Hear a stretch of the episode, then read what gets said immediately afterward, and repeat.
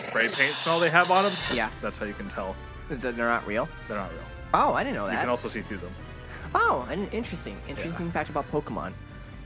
Yeah. Did you get the new Pokemon yet, Andrew? That's bull- Yeah. that's, that's bullshit, right? What? What you just said. What? Spray paint on Pokemon cards? Smell this. Like, Yeah. I actually sniff this. That one's just a fake Pokemon card that These I got. These are got. fakes. Those are proxies. Smell it.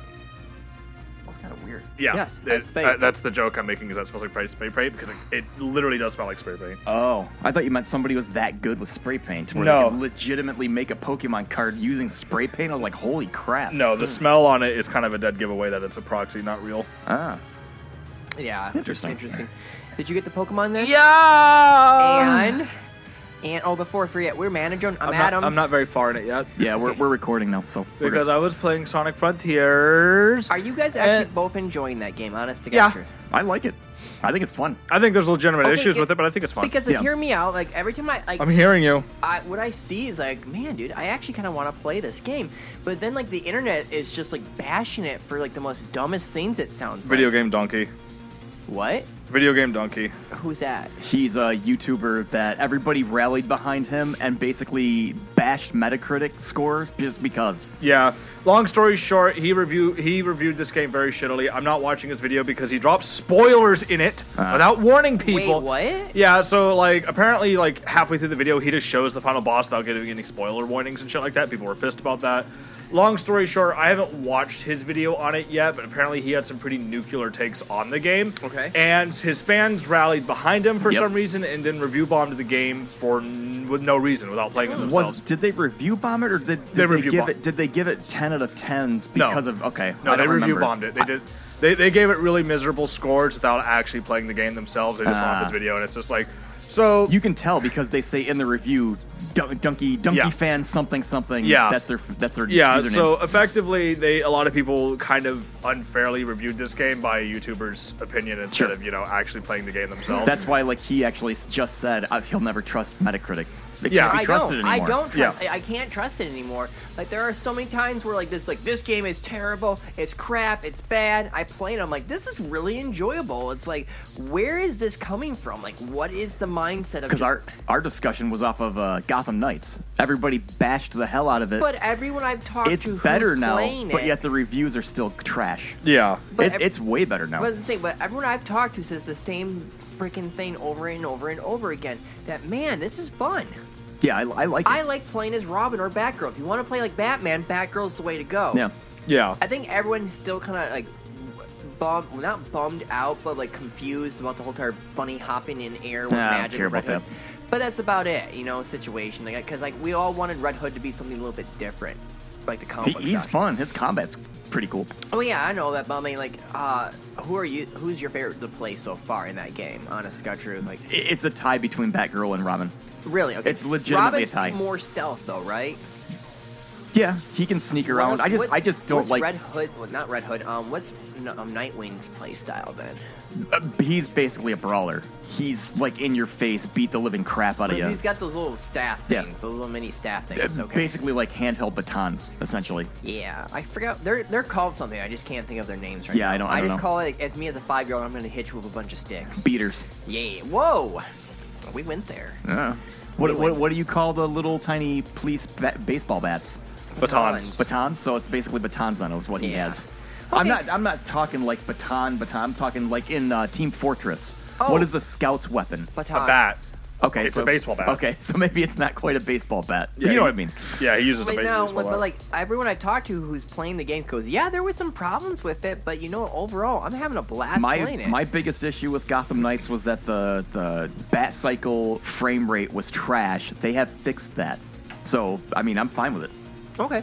I haven't played it in a while because I've just been But playing now, other stuff. is there a frame rate? Now, I'm, the only thing that kind of bums me out the most about Sonic Frontier is I wanted to buy it for the Switch, and everyone's saying no. Mm-hmm. Yeah. No, no, no, no, no. Yeah, it's, it's pretty poorly optimized on the Switch. yeah, They say buy, buy on your PS4 or get it on your your Series PC. X. Just get it on PC. Yeah, I, I bought it on PS5. It, it runs fine. I like it. Okay. I, I'm just royally bad at the game. Like I'm, And I'm intimidated by the bosses. Like I, I've I've beaten Ninja. Ninja's a mini boss. Yeah. kind of, but I wouldn't even really call him a The boss. He's not that hard. You no. beat him? No, no, no. But then there's what the tower, which I have not gone. I've gone towards him, and I'm just like that thing is huge. Yeah. I don't know where to even begin to fight that guy. Now this is open world, right? Yeah. Okay. That, so well, that's, what- the open that's world. You just- also have the cyber levels in that game, where it's like you just you go up to a pillar thing, zone in, try to do a time trial essentially, and then zone back out. Okay.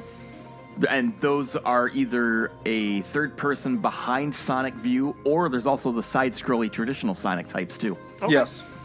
Um, anything else to add to Sonic Frontiers? Like you're probably farther than me. I How ha- many I 100% of the It's first. Creams the rabbit. That's the most important thing. I ran into about, is, is it, Creams is the it rabbit who's there. the who's the lady you're trying to save at first with Amy. the hearts? Amy. So I've ran into her. Yeah. So I have 100% of the first island. I am like 98% of the way through the second island. You're I'm way kind of, farther Because. I'm kind of 100%ing the game as I go through hmm. it. Uh, because oh, uh, and I think that should be a testament that I am enjoying the game enough to 100% as I'm playing through it. Sure. Because I actually have been enjoying it. I have about eight and a half hours into it so far. So. I, I honestly can't see that the game doesn't have a lack of content, you know, for a new AAA developed game. You know, it's not like some of the newer, like, games like Sonic Mania had like seven or eight hours of gameplay in it before you beat the credits. Mm. But I mean, there's a bunch of optional content in that game. But I'm 100%ing this game as I go through it, so there's enough content I think already to kind of justify the price in terms of like what I've played with it. Sure. I will say the game is really fun to play. Playing in the overworld is exhilarating. Going Yeah. as fast as you do, especially once you get max rings, you, the, Oh, ma- yeah. the max speed you actually hit with that is a What's lot the of level what, for speed? How far? How what's the highest level for speed? 99. God, I'm at eight. Yeah, I'm the, at the eight highest right is now. the highest is 99. So Ah. picture that for a second. Um, I could say that one of the things that they do that's very smart with the game uh, so far in terms of design is I have noticed that they have made it to where the first island is considerably smaller than the second island. Ah. So it's one of those things that I'm going to guess that each zone gets progressively bigger and bigger, Hmm. which is supposed to keep up with your level of speed that you're getting. Sure. And I and I think if that is the case that they're doing, that's a very smart game design. I have noticed a lot of very small, nuanced designs about this game that I'm a big fan of. The biggest problem I've had with this game so far, honestly, has been its controls. A specific the camera's a little wonky. the the camera's a little wonky, but in the overworld it's okay. But genuinely, I think some of the biggest problems I've had with this game so far have been within the individual stages themselves. Because as you probably have guessed so far, the way that it works is that you have stages one through eight in each island, and so there's basically eight like digital worlds Yeah, that you go cyber to. levels. Yeah, so it's basically this game's excuse for having levels. So the way to think about each island is kind of like uh, uh, it's it's closer to a hub world Sure. eh, with stuff to do So, in it. sort, sort of like um, oh, what the hell, Tiny Tina's Wonderlands. If you guys played that, it's kind of like her hub world. no, I never played that. Oh, okay. I Oh, get you. only you actually have enemies in this hub world as well. you have enemies in this hub world. You have objectives and things to do in this hub world. And this hub world basically is like collect all the Master Emeralds, or rescue Amy, or figure out these story beats. And that's one of the things I do like about this uh, the open world here is that it What is if very. I don't want to rescue Amy? Nah, you have to. You It's have part- to, it's part of the story. Ah. But I, I really have enjoyed the non-linearity of it. I think that's one of the strongest aspects of this game is that it's like, okay, the game isn't saying, okay, well, go defeat these titans and then go get the map unlocked and then go get Amy and then go get the Master Emeralds. Like you can kind of tackle these things in any order that you want to, and the game doesn't really force you to do that Sure. in any specific way. And I like that. The stages are the same way. You can discover stages in any order that you want to, Hmm. and I think that's actually a really good, uh, good, you know, design choice. I actually really enjoy that. Um, I actually didn't check, but can't these cyber levels be accessed from the main menu like instantly? I don't know. I didn't check that out. Okay. If that's the case, that's even smarter. I, I thought I thought that was a feature in this game. You could actually like just zone into any cyber level that you've unlocked. I think you can just access it instantly from the main menu. If that isn't the case, that's actually a very smart decision on their part, and I'm Yeah. really happy that they did that. So Right. you don't have to manually run to each world. That's actually good. Um, the thing is about the cyber levels, I've noticed particularly, is that the physics in them are a little wonky, and I'm Hmm. not a fan of that. I think honestly they could have fine tuned that some more.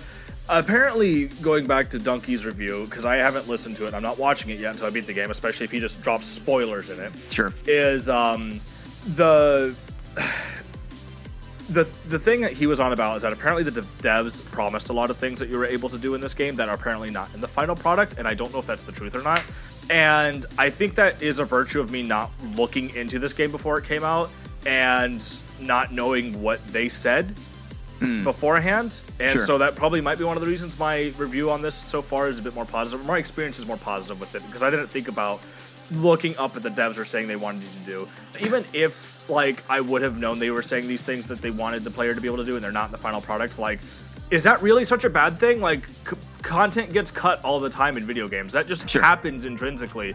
Okay, so if they said they wanted you to be able to do this and it's not the final product, is that really that big of a fucking problem? What is your opinion, though, of developers intentionally cutting out completed content that they have finished only to make it DLC? No, that's bullshit. Paid DLC. No, that's bullshit. Stuff like that's bullshit. If you have to cut content because it's not finished, or you have to cut content because you know you just don't have time to finish it, or if you have to cut content because you know like, hey, we do have this one part finished, but if we don't have part A and B finished, it just make it just sours the experience. Then I understand that.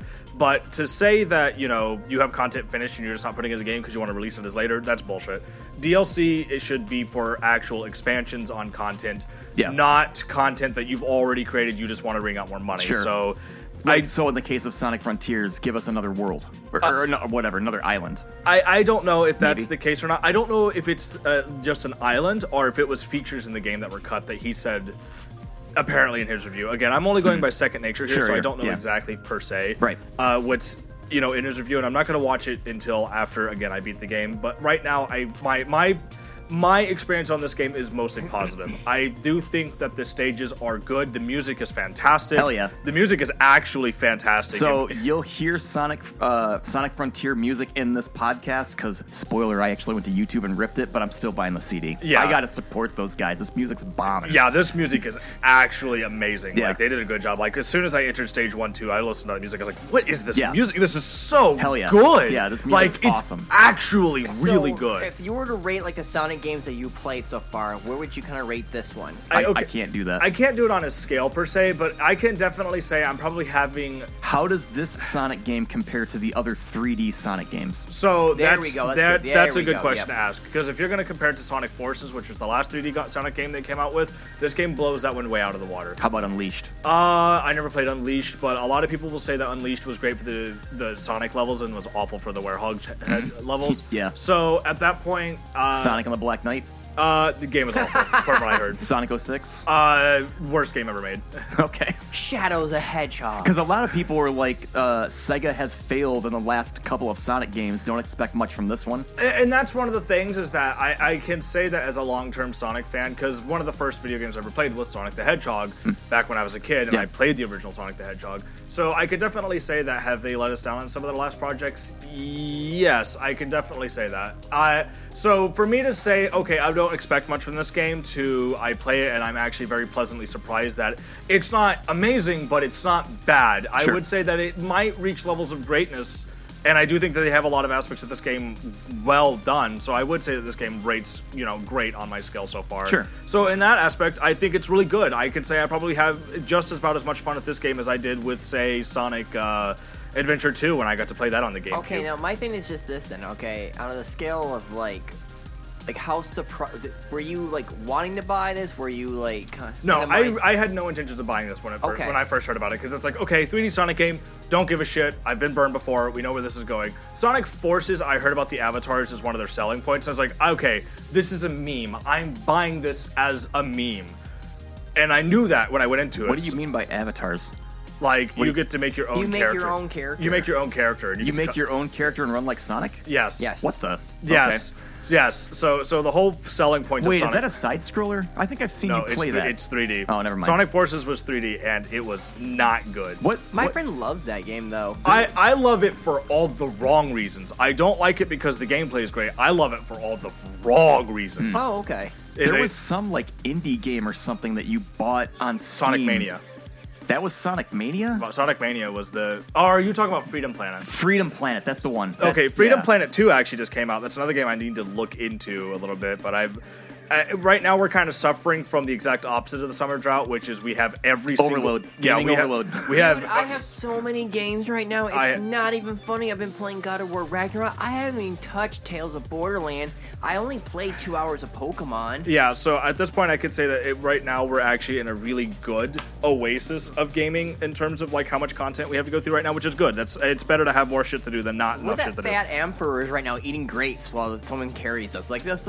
That's kind of where we are right now. Yeah, in terms of how many games are on the market right now, that's a good thing. So my again, my my first few hours, eight hours or so with Sonic Frontiers has been really good. If you're gonna just trust somebody and say that the game is awful flat out, then I think that you need to buy the game for yourself. I don't think you're giving the game a chance.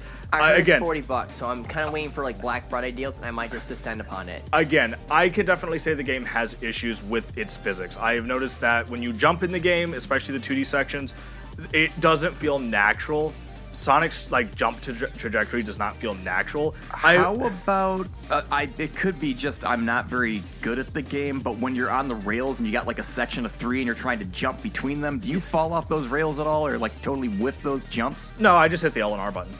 If you hit the Huh? L, if you hit the L and R button, he will automatically jump from rail to rail. Damn it! I did not know that. Yeah, I've it- been doing that manually. Yeah, don't do it manually. If you just hit L and R, it does it for you. So All right. there's a lot of little cheats like that Okay. that help you I with didn't know about that. Yeah, so you'll you'll you'll learn that, especially if like you listen to some of the tutorials. It actually helps you with that. And I did like that about this game that there's a Yeah, lot the of tutorials. loading screen is a tutorial. Yeah, and I did like that. I think that's actually really clever, and it actually does teach you a lot of basic controls that you Well, might not didn't know Devil about. May Cry do that sometimes? yep. Yes, It Devil May was Cry like, would also It was like here, you know, like, reloading, you sucked. Practice Yeah. your moves. Yep. You know. Yeah, but um, so again, I think that Sonic Frontiers is- so far rates pretty great. I want to see the rest of this game. I do want to play it. I want to keep playing it. That's the thing about this is that this isn't one of those things like Sonic Forces where it's like, okay, I got six hours in, I've beaten most of the game. Yeah. I'm not finishing this game. It's not worth my time. As opposed to Sonic Frontiers, I could definitely say that this game is worth your time and it's worth playing.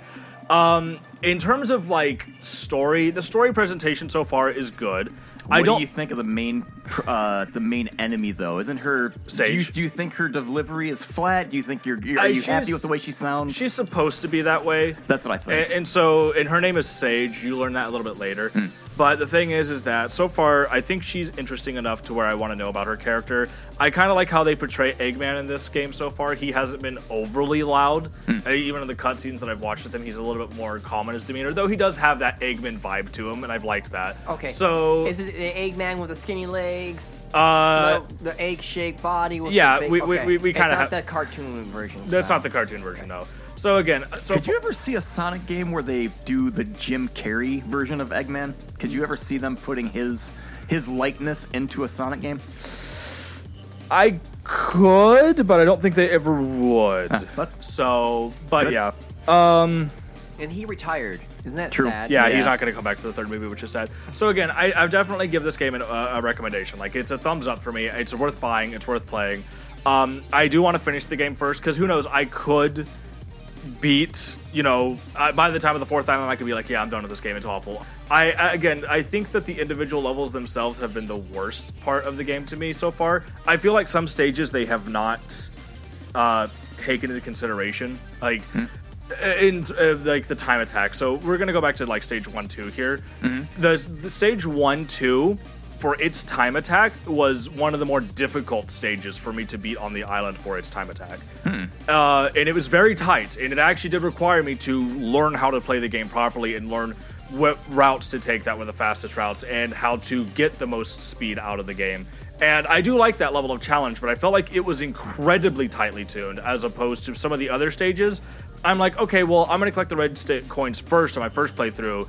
And I've had some stages where I, in the very first try, I complete all four objectives without trying. Hmm. And it's like, I'm not just like a few seconds below the time for an S rank. It's like a minute. And it's like, He's talking about S rank. I get D's. yeah, so it's like I have an S rank without do like it's like I just played the level and got it on my first so try. it's just That- like it's like Devil May Cry style, Pretty where like you can do like some cool k- moves. no, no, like so your time on the stage gives you a rank. Yeah. So oh, yeah. oh, okay. I thought So maybe you're it was ranked like, at- it was like no, no. you could do stuff and No, it would no, give no. you that. No, rank. No, it, it is a time trial. Yeah, it is a time trial. Every stage has four objectives. It wants you to complete, obviously, beat the stage Hmm. uh, Of within under a certain amount of time, get five red rings, get a certain number of rings, and Hmm. uh, be. I think it is just complete the stage. Be home before quickly. dinner. I mean, Yeah, and, And so you can redo it as much as you, you want. You can redo it as much as you want, which is great. So oh, that's- so like when I got how that much real playability do you think this game will have? a lot, a uh, lot. if Speedrunners are gonna love this shit. speedrunners are going to eat this game That's what I was alive. about to say. I was like, I kind of like,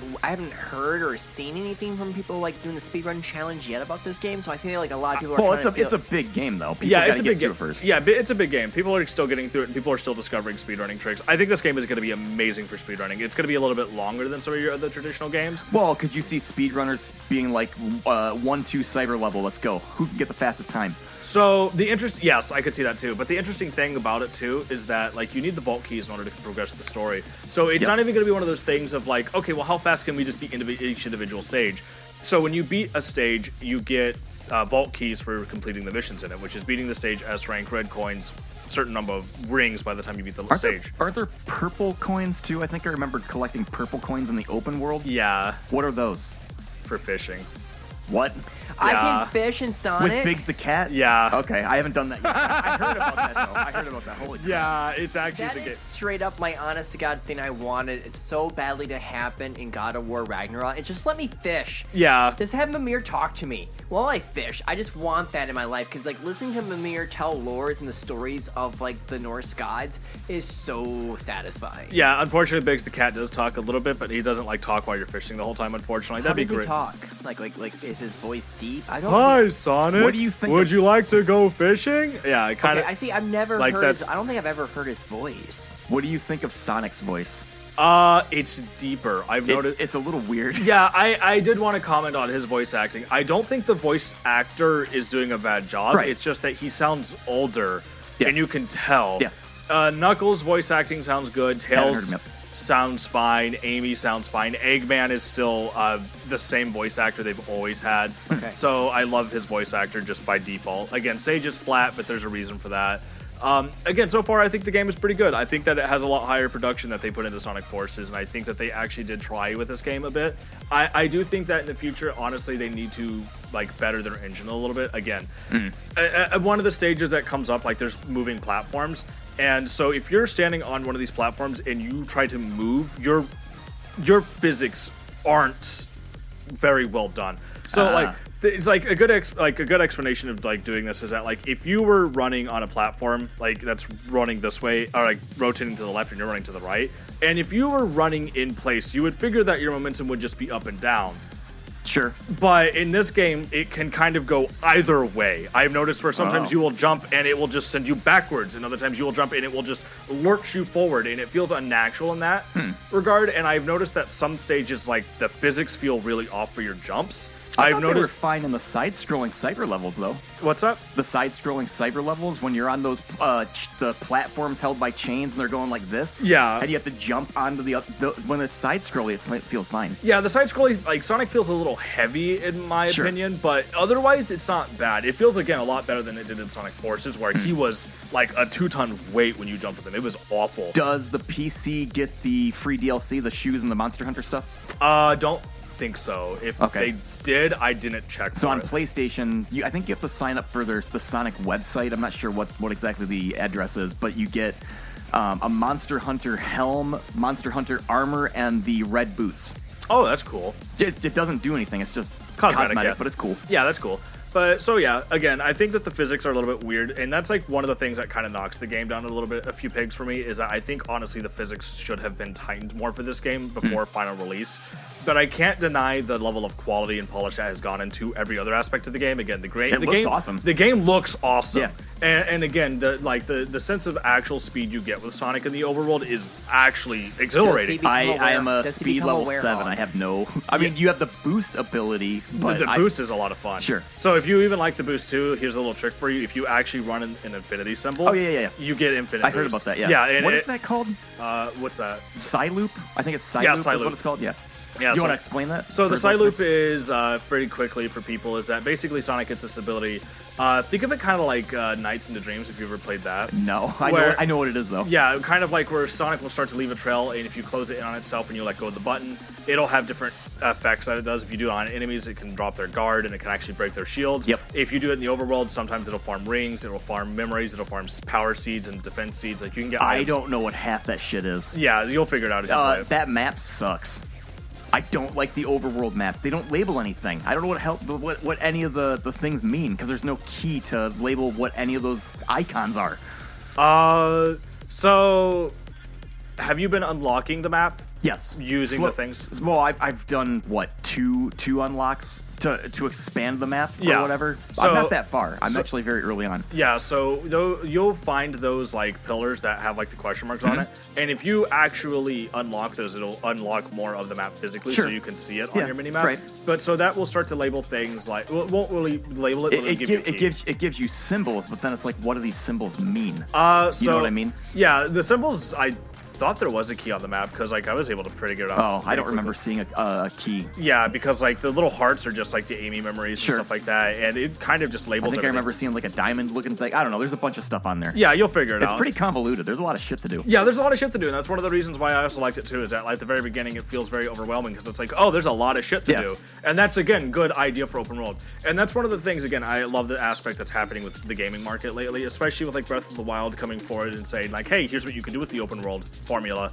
and all these other games are now starting to just adopt that in mass, and it has been very healthy for the gaming market lately. So again, even like going into Scarlet and Violet and like even Legends Arceus, where they try to adopt more of this open world mentality, I think Yeah. it's been very good for these types of games to adopt these ideas and then try to see if they can work with them. And not every game is going to succeed with it, but a lot of games so far have. And I think again, Sonic is one of those games that having that wide open space with him for this, that sense of speed, Yeah. works wonders for him. What do you like more, the open world or the cyber levels? So again, the open world, I the cyber levels, I think if they were a little bit more tightly tuned for their control schemes, I might like them more. Ah. I do think again the problem with the cyber level so far is that Sonic's controls are more tuned for this open world wide exploration and not so much on these levels. The speed isn't the issue. It is actually the control physics themselves that are the issue. Mm-hmm. And that has been my problem with it so far. So I think if honestly Sonic controlled it a little bit differently in the cyber levels than he did the overworld,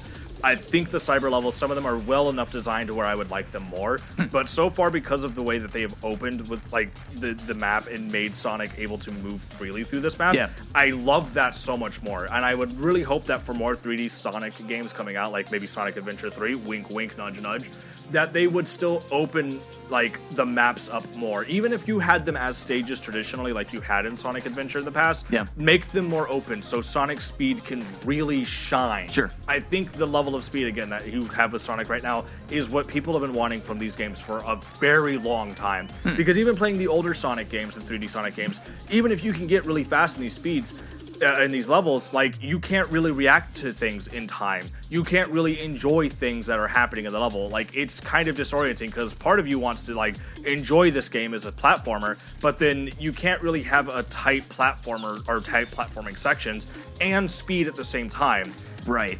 all right. the in some cases you can i think that this game has pulled it off more with some of its cyber levels and then some other cyber levels where it wants you to do more tight like platforming it feels very unnatural Sure. And that's been my only real again gripe with the game so far. I think that's why the controls should have been tightly more tightly tuned in the cyber stages themselves than the open world mm-hmm. i do love the overworld more though especially even area 2 it's like three times the size of the first island. Cool. like so when you get there you're going to have a lot to explore and Yeah. a lot to do. And again i think that's what this game pulls off in spades.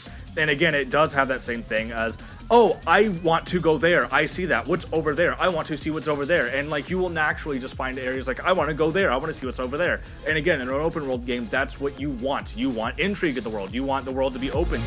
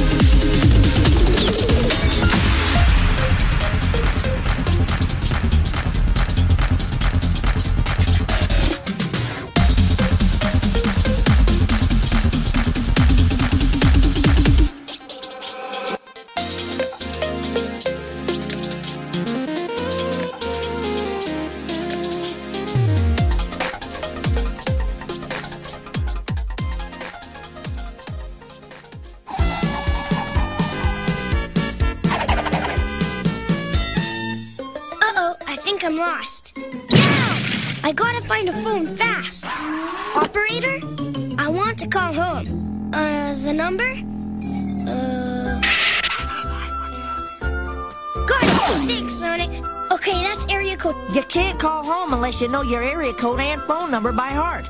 Memorize it now. Don't wait until it's too late.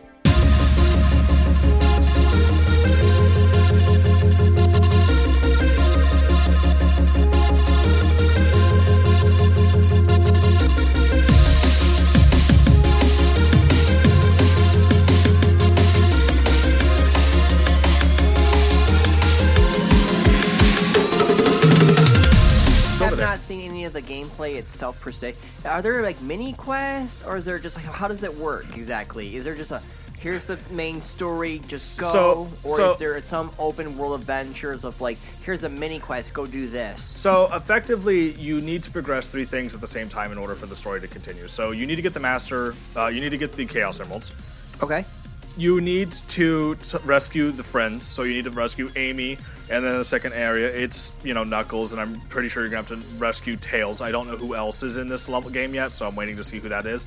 But you need to rescue those characters, which is going to give you story progression, and then you also have to complete the stages in order to actually unlock both of those things. You not not so much for the memories. You find the memories in the overworld itself by just exploring the overworld, but you also will find stages naturally, the cyber stages in the overworld by exploring. So again, it's yeah, it's those like a it's like a, a pillar essentially, and you walk up to it, put your hand up to it, and then Yeah, you but the Because, like, thing is I you- was in the mindset of like of all three of us originally when we all saw that game. We're all just like, nah, nah, I'm Well, not gonna the, get the it. The thing you know, is, kind is of that situation. it- it's a really cool feedback loop, though. So again, fighting those pillars, you have to fight those overworld bosses in order to unlock stages. You need the gears Oh, that ah, they. I'm not looking forward to you, that. you need to destroy the overworld bosses in order to get the gears to unlock the stages. I have so a feeling that tower is gonna kick my ass. You'll figure it out. It's fun. But the thing is, is that again, that's the feedback loop. It's one of those things of like, okay, well, I beat these bosses in order to get stages, and Yeah. now I'm beating the stages to get keys to go find the Chaos Emeralds, and by exploring the Chaos Emeralds, I'm getting the memories to fight, rescue the buddies. And it's a really good feedback loop. They did Sure. a very good job on this. Like they make you really want to explore the stage and get out there. That's a part of the open world, and I think that that's again one of the reasons that the game should be more celebrated and not antagonized like some reviewers have been doing to it. Because I think hmm. that this game has a lot of really smart game design behind it, and it's really fun to play. At the end of the day, even if there's some things that the devs wanted to put in this game and they didn't, or you think something could be done better with this game, I think that this game has enough that it does right that it should be celebrated for what it does. It has a lot of really good, small, nuanced design decisions with this game, and I really appreciate it for that. So I would say that this game is again a definite buy. Go buy it. It's good. Especially right now, as of this podcast, Black Friday deals, it's on sale for 40 bucks. Yeah, I bought it for sixty. I didn't even know it was going to go on Wait, sale. wait. Me either. Physical or digital? Physical version, physical PS5 copy of this game is $40 at GameStop Yeah, right now. I, I Ooh, go I'm pick gonna it. have to hop online. There's a few games I wanted to buy from GameStop, so I might just do that. Then thank you. I Yeah, almost but- bought the game that shall not be named that Andrew hates with a burning passion. Which one's that? Last of Us 2. I almost bought that for 10 bucks today. Nah. And I was like, eh. Nah, go buy it for like I, five. like, like, I will say this one more time. Mechanically, fantastic. Story, F. It gets an F. yeah, And then I no. al- almost bought uh, uh, Immortal Fenyx Rising for 10. Immortal Fenyx Rising, really? Yeah, I almost bought that one too because it was on sale. But I was like, I don't need it. I, I, I honest God truth, really genuinely enjoyed playing that game. Hmm. Where it's like uh, Zeus is talking and all this other stuff is going down. It was like I, I love the, the Greek pantheon. It's always fun that, for that kind of situation, in my opinion. Sure. So, yeah, honestly, yeah. So that, that that game so far, I'm not going to give a full review on it because, like I said, I could get to the third island, and for some fucking reason, they introduced something new to the formula that I hate, Sure. and it ruins the game. I don't think that's going to happen. Again, so far, my experience with this game has been very good. Have they ever had the targeting uh, mechanics in this game to where you know how like you get into the air and Yeah. then you target one of those like ball things and you'll like snap right to it and then you'll target another one. It's just like pop, pop, pop. You're like bouncing through the air like crazy. Yeah. Have they ever done that in another Sonic game?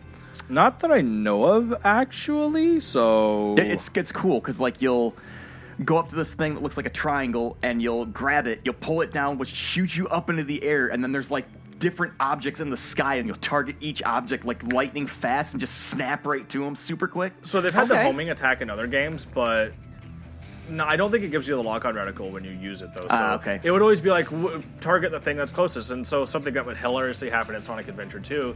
In some cases, the physics in that game were even just as wonky. Where Hmm. sometimes it'd be like, okay, well I'm going to jump and I'm going to homing attack, and sometimes the game is like, oh, you meant that thing over there.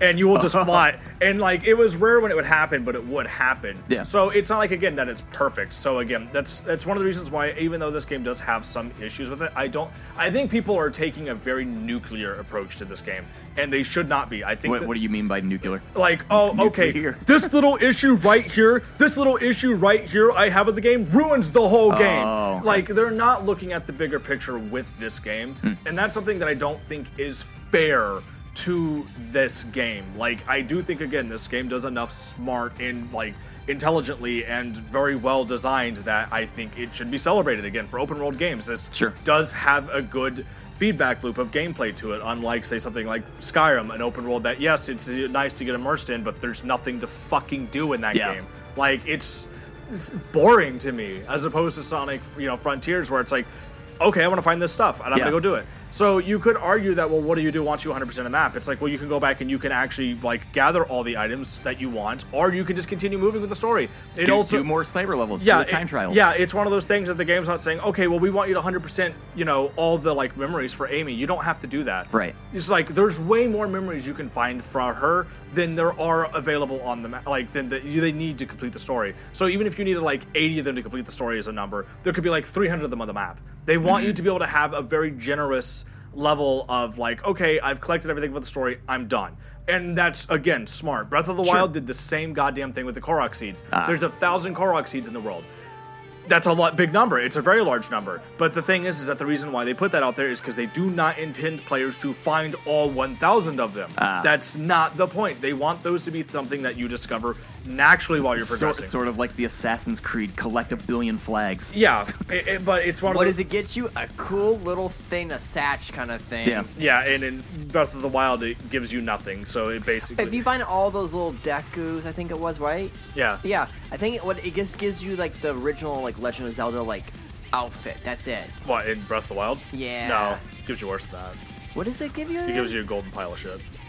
Oh yeah, yeah, yeah. You're collect, you're Yeah. collecting poop. Yeah, that's Yeah, right. yeah, it's a giant pile of shit. It's a golden pile of shit if you collect all 1,000 of them. That's basically the. I deve- thought that you also No. got like the beanie. Nope. That like is just like. Nope. Oh, I thought it was that. Nope, nope. That's basically the devs saying like, yeah. Oh no, no, that's we- when you do those challenges with the, with the, There you the, go. the yep. blood moon. Yeah, yeah. that was. So Yeah, the thing mind. was is that them that, like that's the devs kind of giving you a direct like, hey, we really appreciate that you went out of your way to do this, but just so you know, we did not intend for you to do this, nor did we want you to really do this because that wasn't the intention of this content. And that's again one of these things that's important about developer intentions versus what players are going to do into the game. If the developer's telling you flat out, like, we're putting this in the game for you to collect, you don't have to collect all of them. And then if players are insisting, I have to find all of them, you're missing the point. Yeah. And that's again something that's smart about the memories. And like I said, Sonic Frontiers, they do not intend you to collect all the memories on a map. They just intend you to collect enough to complete the story because they respect your time and they respect you as a player. And they're saying, hey, you've completed the story, you're done collecting these memories, you may move on. You, there's more there to collect if you want to. I don't know why you would, but they're there. You can complete all of that if you want to. You don't have to, but it's there if you want to. So again, I, I think that, that this game does enough right that people should really be appreciating it more for its design choices more Sure. than, oh, okay, maybe you don't like where the story went or the voice acting or you don't like the physics like I do, and there's some reasons that you want to bash the game.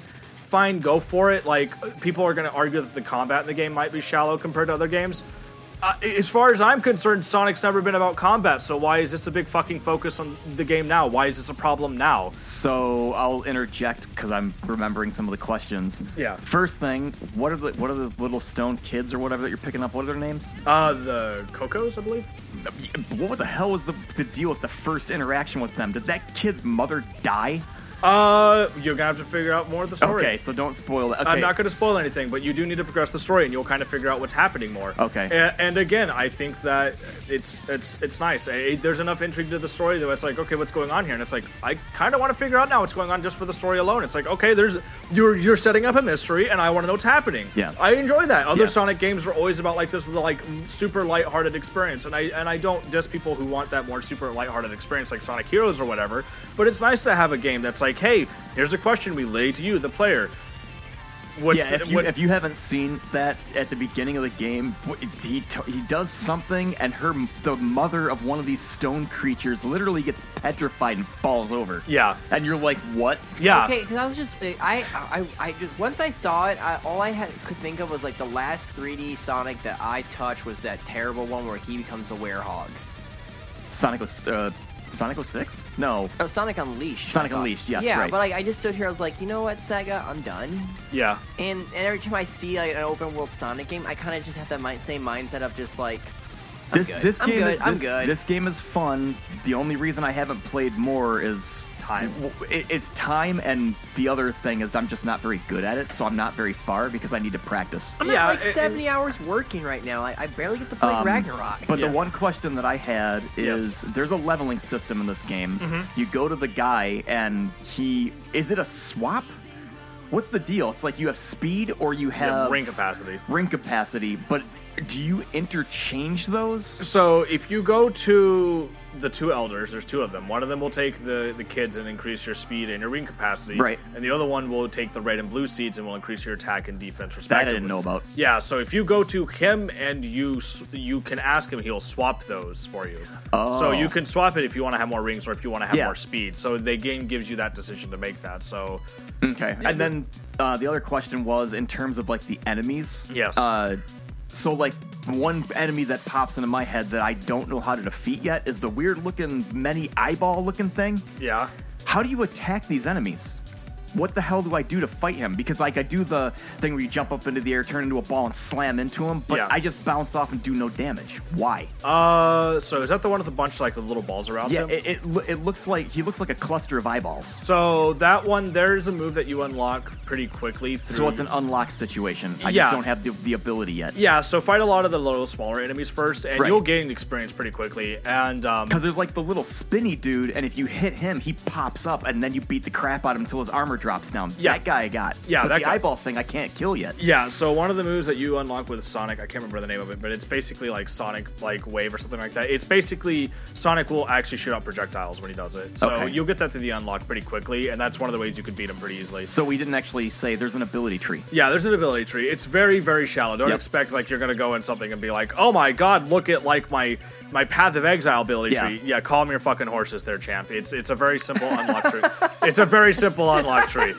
In fact, this this this ability tree is probably smaller than Diablo 2. Yeah, it's probably. oh, really? Yeah. Yeah, it's tiny. It's not meant to be something that you're supposed to just slave over and go, God, what do I want to unlock? That's what I was kind of like wondering when you said ability tree. I was like, oh, is there like two different styles of like you know like for like focusing So- on purely on speed and doing so, like damage and stuff like that? Unless the game is about to pull a gotcha, which I would respect the game if it does, because in my experience so far, I could very easily have the full skill tree unlocked and finished by World 2. Hmm.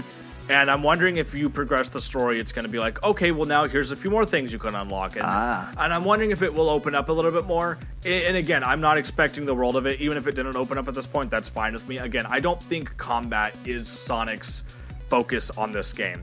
I don't think I want Sonic to have a focused combat system in Sure. their 3D games. I don't think that's the point of them. If you want that, go play God of War or Devil May Cry or go play right. an actual action game of these games. I think Sonic focusing more on the aspect of speed in Yep. his games, which has always been his defining trait, is what they should be leaning harder into. That's one of the reasons, again, I celebrate this game. Mario's about platforming, God of War and Devil May Cry are about spectacle fighting. I think Sonic should be more about speed in his games. I think that Yeah. should be the, or like You the know what'd be- aspect that they know go. be better for the Sonic game, giving him a gun. Yeah, right. Uh, Didn't, yeah, didn't that happen with Shadow? Shadow, Shadow yes, Hedgehog. like, and his hands are so comically big, and somehow he's able to put his finger through a normal gun. like an AR-15. Yeah, it's like what? the It's like, and it's like your your finger wouldn't fit through the tr- in there. You're just be firing constantly. You Yeah. So you know, again, that's where that's where I think that this game again excels in what it should be doing. It should be really well, good looking. then. I think that this game does more right than it does wrong. And again, that's why I think anybody who's going on right now and bashing this game just because Videogamedunkey said something is stupid on their part. I think that is beyond bad. So to close this conversation out, something that I've been thinking about a little bit. I wonder how many people listen to this podcast and are influenced by what we say and are just like, well, I don't. Josh didn't like this game. Maybe this game sucks. So uh, that is a really important topic that comes up a little bit more lately because I think that a lot of influencers are very quick to dismiss their influence. So Yeah. somebody like Videogamedunkey, you know, he has a lot of subscribers, a lot of people Uh, watching. I can his- tell you right now, I did not know who he was, so I am not one of them. I heard Right. about him on YouTube, right, but everybody like you're from go- somebody else. Yeah, but everybody's going to know influencers at some point in level. And even if you don't know, chances are somebody else is going to know. If you go and watch a video, like one of my other favorite reviewers to watch is Some Call Me Johnny, I think he gives very nice reviews on the games that he plays. And very rarely is he overly biased on a game, but he will always admit when he's overly biased on any game or situation. He's a huge Sonic fan. He just released his reviews on Sonic Frontiers. I can't wait to watch it. I think he's going to probably have a pretty warm reception to this game. It'd don't be like me reviewing uh, Diablo 4. Yes, it's going to be like you did real reviewing Diablo Yeah. 4. If you are somebody who's a fan of this series, you might be a little bit more hypercritical on Yep. it. And if you're not a big fan of the series, you know, you might be somebody who goes with a fresh perspective. And I think that's important, again, for reviewers to put out there. And I think with somebody like Videogamedunkey, there's been a really funny discussion that comes up where Videogamedunkey basically has one or two ways that he always reacts to his videos, of people reacting to him to his videos, is he will either say, well, my videos are a joke and you should be laughing because it's supposed to be funny. Or he will go, well, yeah, my voice is just as valid as anybody else, and it's valid criticism, and you should respect my criticism. And he never wants to ever answer for his own bullshit. He always wants to deflect people to one of those two answers, and that's that. He never wants to engage with his audience really on uh, those topics. Uh, from what I've Manager noticed. podcast, gmail.com. Yeah, right. Email us. We'll discuss. All right, we- we'll discuss things. But the thing is, is that when it comes to being an influencer and when you're talking about things, it's very important to people to realize that uh, when they do reach a certain threshold of people listening to them, that your opinion does hold, you know, sway. I won't say weight because any one person's uh, opinion holds the same weight as anybody else's opinion, or should. Sure. The problem is, is that people want to give clout to reviewers because either they've trusted them, or they find them funny, or they think. So again, one of my favorite review critics to watch ever is Joseph Anderson, and his video on The Witcher One and Two are like four and five hours respective on each game. Damn. But the thing is, is that's one of the reasons why I always so respect his opinion on games is because he gives a lot of insight to the examples that he, you know, gives. Sure. And I think that honestly, like, if he has a, his review on Mario Odyssey is incredibly negative. He hated Mario Odyssey. And so the thing is, though, is that I went into that with opinion because I really liked Mario Odyssey. But once I really watched his review, I kind of realized that the things that were gnawing at the back of my head were things that I didn't know how to perfectly articulate yet. Ah. I don't. His game, his review did not sway me to think Mario Odyssey was a bad game, but I don't think it was as good as. So you're not like watching his video and you're like, wait, he is right. This game does suck. Right. No, I never had any point in time where I said, no, he's right. This game does suck. Okay. I have had points where I'm like, yes, you are correct. Some of these things are wasted time in the game. Yes, you are correct. Some of these things that they did are copy pasted content. But then you could counter and be like, but this is why the game is good. Eh, eh, the, the, that's a funny thing is that some people actually said that the reasons why he's saying these negative things Yeah. are the reason they understood why they liked the game so much. So I'll bring up there was a bonus time where Chris was talking to a couple of his friends, and one of them hates Mario Odyssey, and he's like, I hate the hat. And Chris is like, you don't have to use the hat all the time. He's like, yeah, but why would they put the thing in there? I wanted to. Uh, he was. He said something like he loved Mario Galaxy. He was waiting for the next big thing, and they give him the hat. He doesn't like that gimmick, I, so he hates the entire game because he doesn't like the hat. So again, this is one of those things that now, as somebody now, Yeah, I'll show it to you. I got Yeah, it. yeah, but it's still really so weird. so this is interesting because now you have to think about his opinion, and now you have to weigh it with your own opinion, and you have to immediately kind of figure out, well, how do I take that as criticism for the game? Right.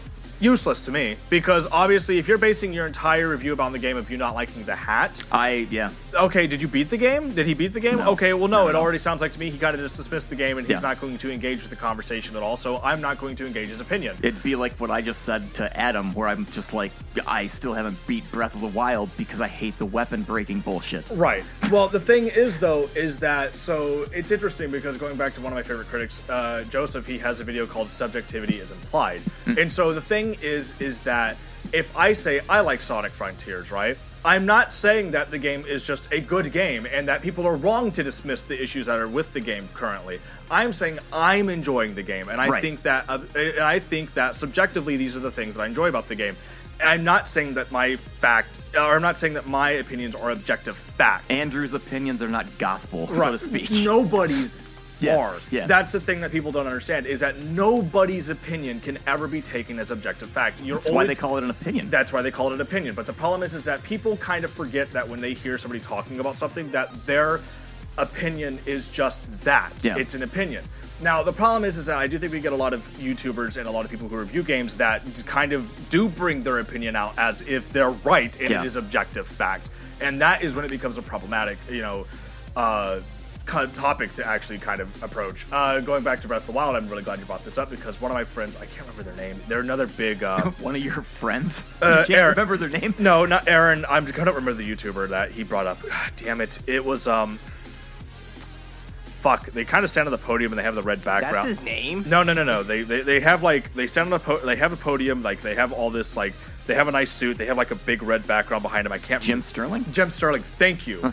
Jim Sterling had a video on the weapon breaking system in Breath of the Wild, You like how I got that? and I watched their uh, like video on that, right? Oh, yeah. And the thing was is that I now don't get me wrong. What happened to this person about getting death threats and people telling him that he was, you know, Do a barrel roll. I I mean that's that's Kind of weird. Right, that's not the point though. The point Right, right, about right. The, the point about this video was this when this video came out, it was talking about the weapon system in Breath of the Wild. Mm-hmm. The problem is is that they sold their opinion as if anybody who enjoys this system is an idiot, and I can't understand them.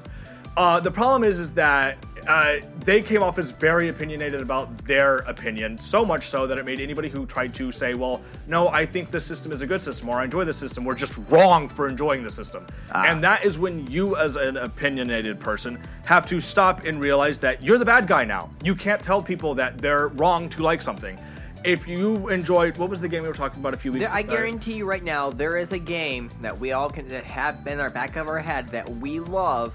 And Well- then if we were to say it to a majority of gamers, they'd be like, "Why do you like that Well, game?" you guys know? just mentioned the new Batman game that people are hating on, right? Yeah, Arkham Knights. Yeah, you guys. people were hating because of all the bugs. They fixed it, and Well, it's actually working quite But well. But that's the thing, though, is that people can, you know, have a reason to hate the game. But you guys were enjoying the game even before the bugs were fixed. It's not even just bugs. It was like the, it's an empty city. There's not really a whole ton. Well, there is a lot to do, but the city's empty and kind of lifeless. That Yeah. was also a big thing too. Yeah, but like you're still enjoying But the the combat is solid. The story is amazing. Yeah, but- graphics are eh. Yeah, but you're enjoying the game. Yeah. And, and Oh, other I people and other people were not. Like the, the the overall opinion of this game was fairly negative from what Yeah. I was gathering, but you guys were enjoying the game. Yeah. And the thing is is that nobody's to tell you that your opinion is wrong or worth any less than anybody else's. Sure. These issues that you have with the game are important to bring up. But if you say, "Well, I enjoy the combat," but these people who are being overly negative are like, "Well, the combat sucks," and they're like, "Okay, like, well, why?" The thing about having It's to, not Arkham. Well, the thing about yeah, the thing about having an opinion about these things that people again need to come to is that when people are putting their opinions out there, it's not because they want to just sell their opinions as objective fact. They want to sell their opinions to start a conversation. It's important to start conversations. Well, yeah, I mean, the point of us doing reviews are to give people an idea of what to expect before they buy the game to make a educated decision whether they want to buy it to begin with. Right, and again, it You know is, I and again, it is to bring out a discussion. Again, like you were just talking about with Sonic Frontiers, saying like, "Well, I don't like the, I don't like jumping from rails. Does this sound, does this feel shitty to you?"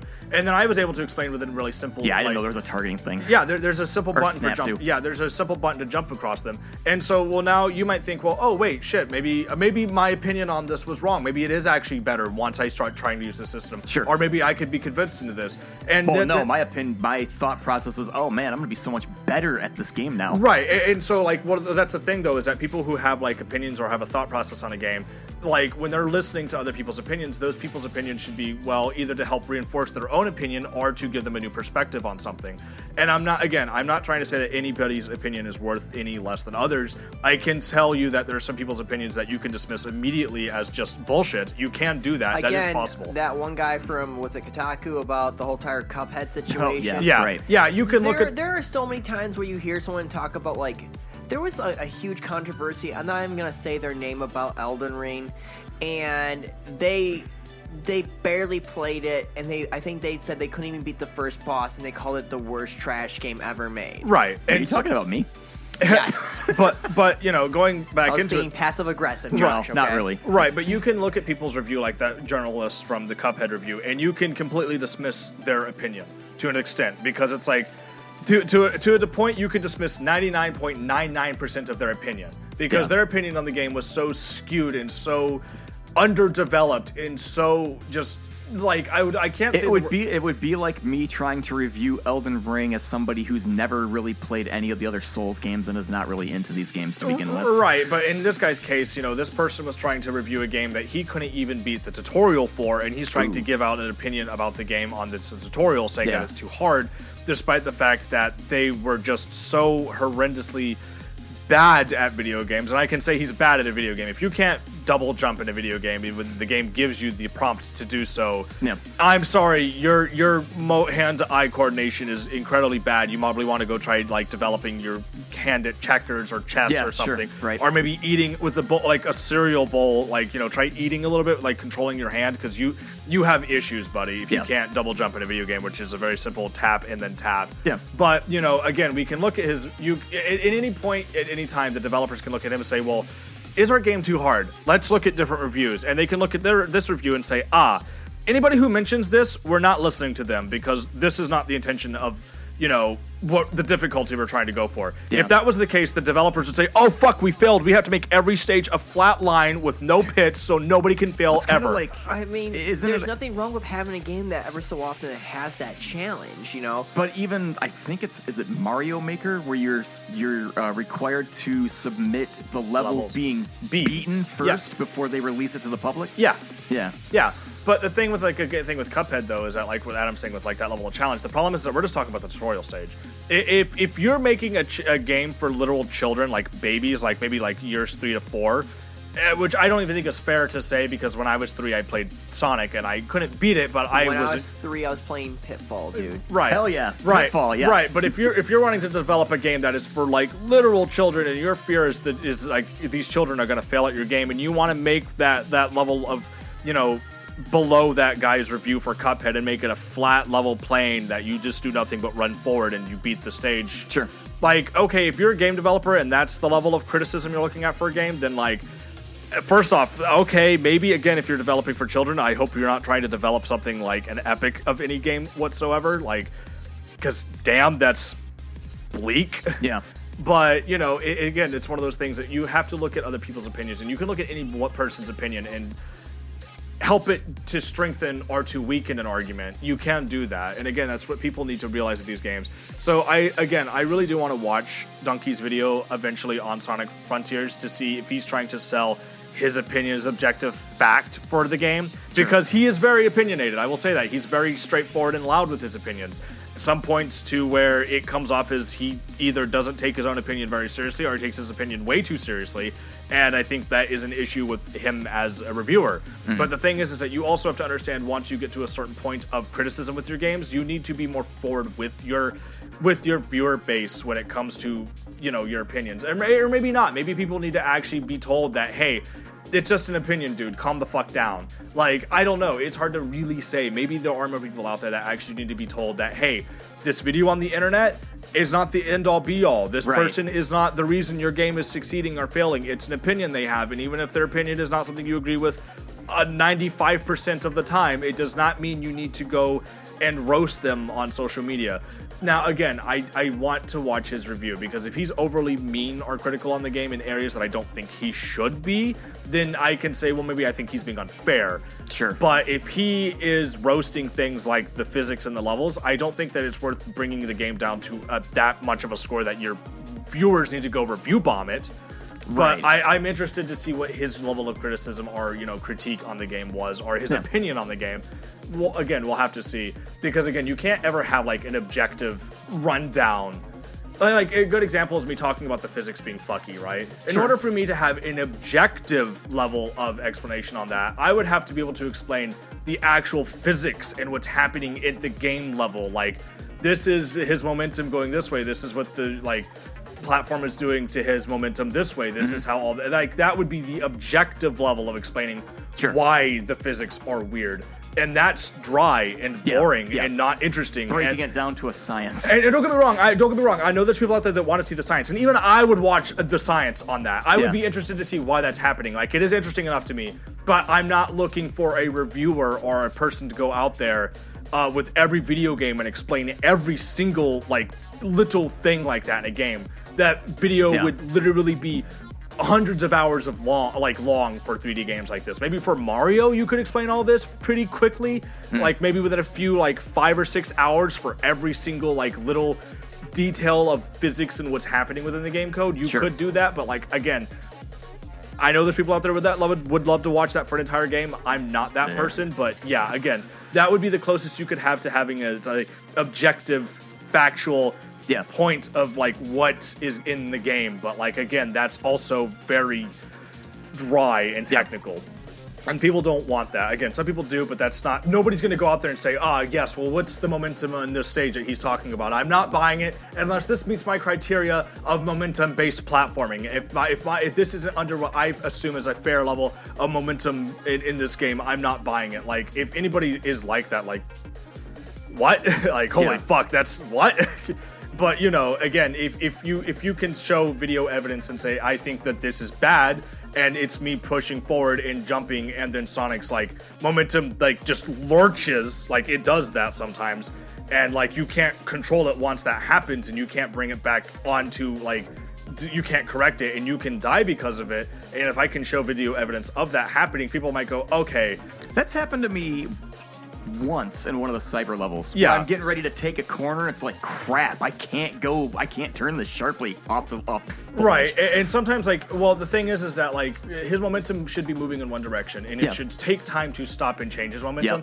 Even in the 2D Sonic games, going back to the original Sonic the Hedgehog, if you're running at full speed and you hold backwards, Sonic doesn't just stop on a dime. No, he skids. He skids. Yeah. Like that's again, that's the idea of momentum-based gameplay. That's what Sonic's always been about. Yep. I think any game that does that, I've played games like that where you have momentum, and then if you let go of the D-pad, you just stop, and Sure. it's very unnatural. Yeah. And I don't like that, but you know, there's might be some people out there like, no, that's perfect for me because I think Sonic the Hedgehog 4 actually had that on the Xbox 360. Yeah, no, people hated those Is there games. only two levels to that? yeah, it was so bad that they never finished Yeah. it. Yeah, because they completed uh, episode two for it, and fans fucking hated Yeah. it. No, it's trash. Yeah, and it Wasn't was. there something like weirdly weird about if, like you could lock on or something like that while you were spinning or, and do attack or something? Like that? I It don't was know. something All- all- weird. All, I know is that the game was just. You can do that in this game. Yeah, you can do that in this game. Oh, cool. But yeah, the, hu- the, the Sonic the Hedgehog 4 was hard garbage, and fans hated it. And Yeah. the thing is, is that if enough fans are coming up to a game and hating on it, like that is enough opinions coming together to formulate to say, ah, this game is very negative. I'm not saying that there aren't people out there that played Sonic the Hedgehog 4 who didn't like it. There probably are people out there that did like it, and those are going to be the minority.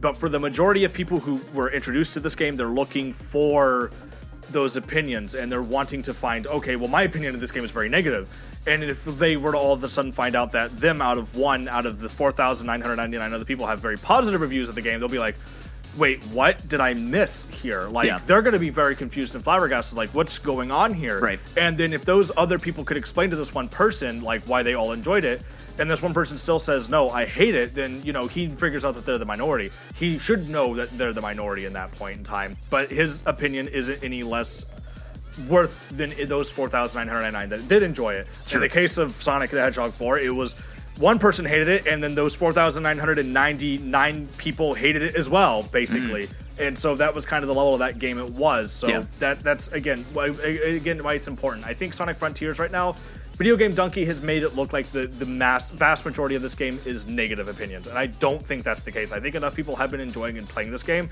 to where it should be getting more positive skew, like reviews.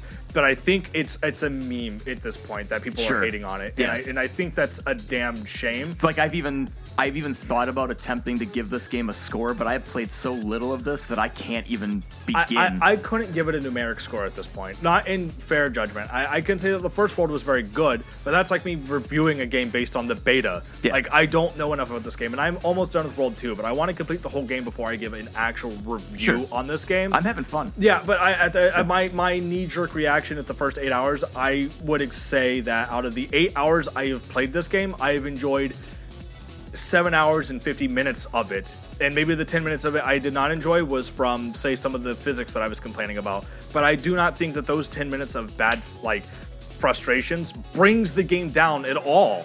Right. Like that's the thing is that no video game has ever been perfect. Even if you look at something like Dark Souls One, Dark Souls One has awful points to it, and fans like just kind of like cut those areas off and say, yeah, we don't talk about that. Here's the good parts of the game. Hmm. A- And, many people do that. Breath of the Wild is the same way. People look at that game and say, okay, the disease, like, leaves over here on this plant are just bad. We don't pay attention to that aspect of the game. Look at the rest of the bigger picture. Yeah. And, and that's what you should be doing to games like this. I think Sonic Frontiers falls under that category of I think the bigger picture of the game is very solid so far. I think that only a very small portion of the game is not good. Yeah. So again, that's uh, my initial reaction to it. I do want to see what happens once I finish the game, and if my opinion changes at all, it could. I, I'm not watching reviewers at this point because I don't want them to influence my, and I don't think at this point they could.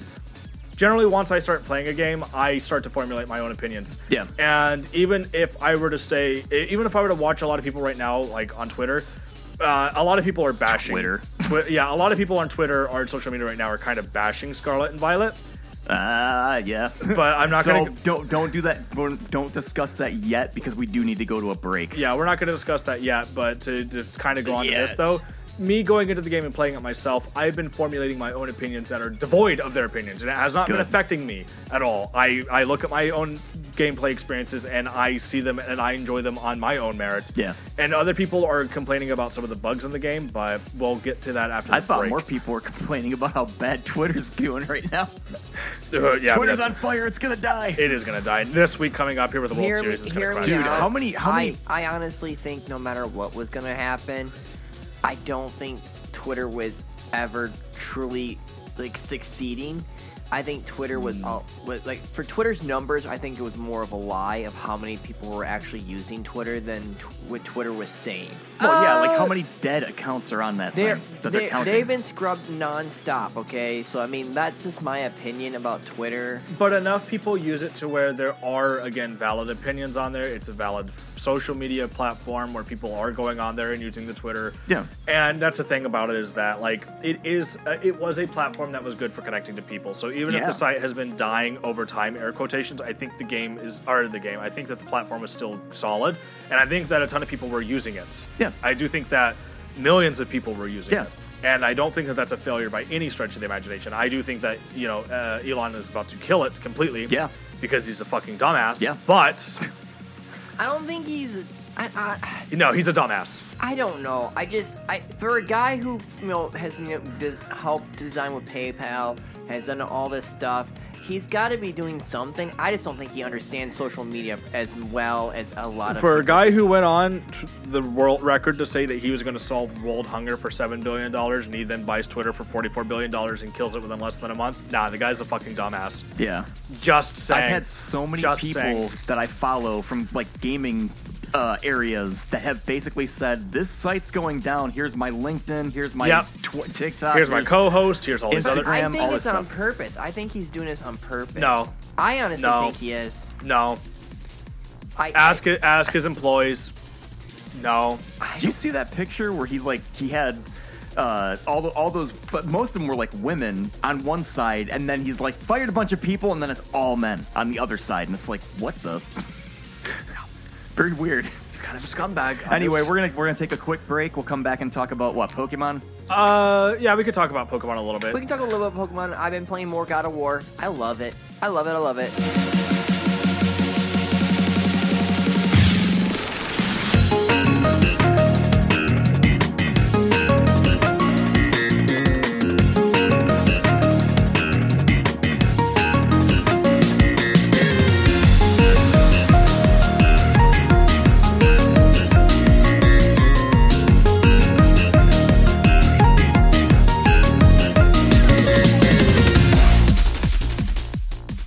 Ash vs. Red Pokemon Battle. A Pokemon parody by Gambino. Oh hey, it's a Pokemon trainer. Let's start off with Squirtle. Oh, here we go again. Who's it gonna be this time, huh? A grass type? Yep. Go, Bulbasaur! Great. And let me guess, you're still gonna make me battle a grass type? Go Squirtle! You don't think that's a little dense? I mean, I'm a water type. Grass Pokemon are my weakness. Don't worry about all that, Squirtle. With the power of friendship, I believe we'll defeat this Pokemon trainer. The power of friendship. All right, I trust you. Bulbasaur, you sludge bomb! I trusted you! Huh, you think you're getting to me by easily defeating my Squirtle? Well, let me tell you something. You're not! What is wrong with this kid? I have no idea. Go Pidgeot! Bulbasaur, return! Go Lapras! Now this here is my strongest Pokemon. There's no way. Lapras, use Blizzard! Did I say strongest Pokemon? I meant weakest. I totally meant weakest. Now this time, it'll actually be my strongest Pokemon. Go Charizard! How many times do I have to tell you? Stop choosing me in your stupid Pokemon battles. I was watching a marathon of America's Next Top Model. Alright, alright, buddy. Let's just defeat this guy and then I'll leave it to your show. Don't call me buddy. Don't you get that I'm not your friend? I don't even remotely like you. Lapras, use Water Cup! It burns! Why does it burn so much? Why? Stop doing that! What? One-shotting your Pokemon? You're hacking! I won't battle you anymore. Stop it right now! I'm hacking. Stop it! You have to let me kill one of your Pokemon. Are you serious? Yes? It's like I'm battling with a four-year-old right now. Alright, fine. I'll let you kill one of my Pokemon. Great. Go Bulbasaur! Bulbasaur, use tackle! Bulba! You've got to be kidding me. Yes, now I know we can win! Alright, my turn, I guess. You said you would let me kill one of your Pokemon! Did you not just see how much health you took from my Lapras? Trainer Red has skipped his turn! Bulbasaur, use tackle once more! Bulba! Lapras, use Body Slam! Hey!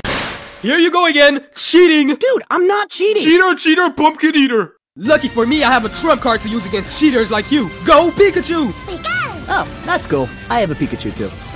Pikachu! Please don't make me battle this guy. What are you talking about, Pikachu? You're the best! He looks like he can use me as a dumbbell for fun. I just know you and I can defeat him with the power of friendship between a trainer and his Pokemon. I hate you. Pikachu, quick! Use Quick Attack! Quickly! Pikachu!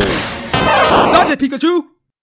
Uh, he's already fainted. Oh, man. Well, you win some, you lose some, right?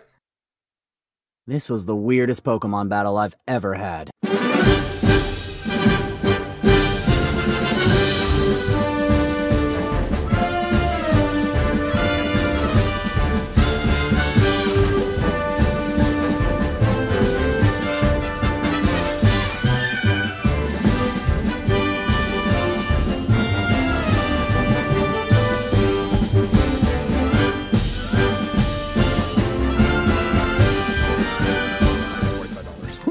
Okay. Dude, I looked up Black Lotus from Magic on eBay the other day. That thing's going for twenty thousand dollars. Yeah. Yep, and it's also banned in every format except for one. So Yep. Jeez.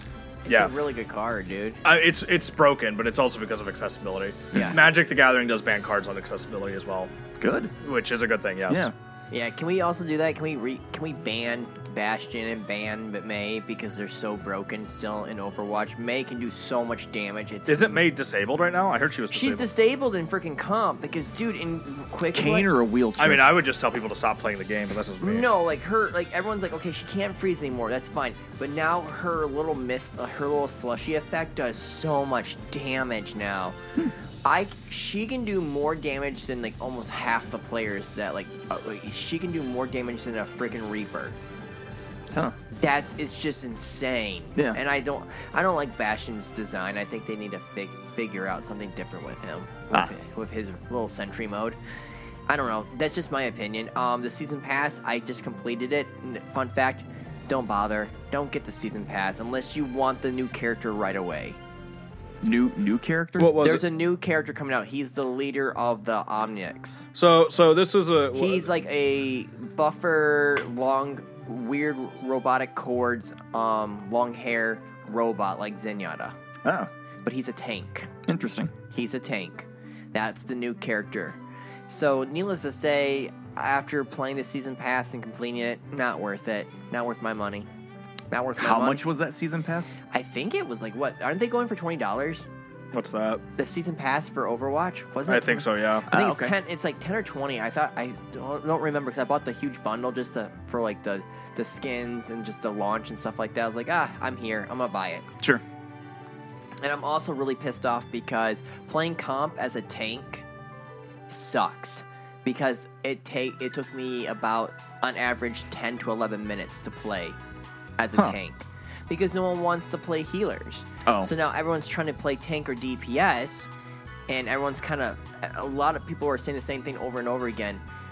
No one wants to play healer because we get blamed for everything. It's just like World of Warcraft all Yeah, over again. right, it really thinking. is. It's like World of Warcraft. Remember that one healing song that that, that priest song I said, sent you? Yep. Yeah, it's just like that, and I, that's how I honestly feel about like playing Overwatch right now. It's like I'm always a healer, Huh. and my friend's like, "What? Well, didn't you pick tank?" I'm like, "Yeah, but the chance of me getting tank is very freaking slim because there's people that just want to play tank." Right. And since you lost that second tank, instead of just nerfing their damage like you're supposed to, Yeah. and having them with better health, I mean, I don't think you're supposed to just nerf the damage. I think you're also supposed to nerf other aspects of them. I don't think tanks should be more mobile than your damage dealers. I'm just oh, saying. do plain like the best tank in my honest to god opinion right now that I'm amazed that they have not nerfed is Orisa. Yeah. Oh my god, dude, Orisa is so devastating in my opinion. If you can time everything right on her, you can just destroy. And you, if you have good healers on your side, you can do so much damage. Huh. Like, but yeah, season pass. Unless you want that new character right away and not have to jump through hoops to get it, because there will be ways to get the game, um, different characters later on the year. Don't bother buying the season pass. Don't. Just like I'm not buying. I won't. I will not be buying the season pass for Warzone either, or Call of Duty. I mean, Really? I will not. Huh. No. I don't care. Huh. I only play Warzone with my friends. Mm. And that's the only reason. The sole reason why I play Warzone for was with my friends. So is the best thing about Modern Warfare 2 the the story? I think the campaign, is campaign? just like is downright amazing. Ah. Like graphically, story wise, music, acting. How weird is it that I like the I like the way the guns look in that game? Like there's a crazy level of detail to those guns. In what game? Modern Warfare 2. Oh. I think it's. I think the Modern Warfare 2 has done such a great job, but the problem is, is that since the oversaturation of Modern of Call of Duty games, I honestly got God, true, didn't realize it came out, and I was just like, yeah, I'll play it later. Mm. And then my friends were like, hey, we're all playing, look, and I was like, I'm like, now I'll get online and play with my friends because I want to play with my friends. Warzone 2, that was like 116 gig. Yeah. That's insane. Did you ever get your memory upgrade?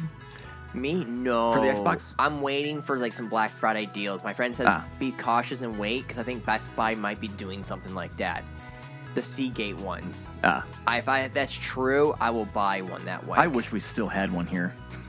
I do and I don't kind of situation because ours was so tiny. It was small. Saginaw's is way better. And also, Best Buy pissed me off on several occasions when it came to launches. what are you drinking? Oh, yeah, what Mountain are you drinking, Andrew? Mountain Dew. Which one? Holy crap. Amazing. It's called Spark. It's raspberry lemonade. It's also sugar free. So Ooh, Interesting. sugar I am drinking Sage Mode G Fuel. Oh, the Battletoads is lemon lime. It's lemon lime. I don't remember. Oh, I think I did try it. Yeah, you did. Yeah, I tried it. But you you didn't like it like room temperature like I do. I, you wanted it cold. Right, right. Yeah, I want to get the Rick and Morty stuff. Yeah, but I think the only thing that shines right now for Warzone, um, Warzone right now is proximity chat. so you know exactly what Well, I'm. yeah, we were talking about that because I asked him if you said Applebee's. the no, I did not see the stuff. Applebee's game, but I will straight up like as a jerk if I know there's people there, I'll Didn't start you singing. say you were you jumped over a hill in some game and where you and your friend were singing some song running towards people? Oh, it was Halo. Okay. Halo 3. We used to sing like a bunch of songs just to piss them off because, you know, like if you were closer by, you could Yeah. hear them. And all you would hear is us singing some terrible, like, mu- music songs and Yeah. stuff like that. And this one guy's like, You're terrible. and I was like, Terrible at the game or terrible singing? He goes, No, singing. But you did fine playing Halo, but you sang terribly. Yeah, Please don't do it anymore. That actually, I don't know why it popped into my head, but I think uh, PlanetSide just hit their 10 year anniversary for PlanetSide 2. Oh, really? There was some big update. I haven't played that game in years, but apparently that was a thing. But uh, yeah, b- one of the things that I was going to bring up um, when we were talking about like influence over games and like having somebody's opinion change yours and make it so that you end up changing your mind on what a game is. Yeah. Um, I bring up Kinda Funny because they're kind of like my talk radar replacement now. I've been veering towards their content as opposed to laser time because they're kind of feels like they're going out or whatever. I think Video Game Apocalypse is going strong. I think everything else is falling apart. So I've been listening to KFGD and like all of their stuff. They got like five or six different podcasts, but Greg actually got to play Marvel's Midnight Suns.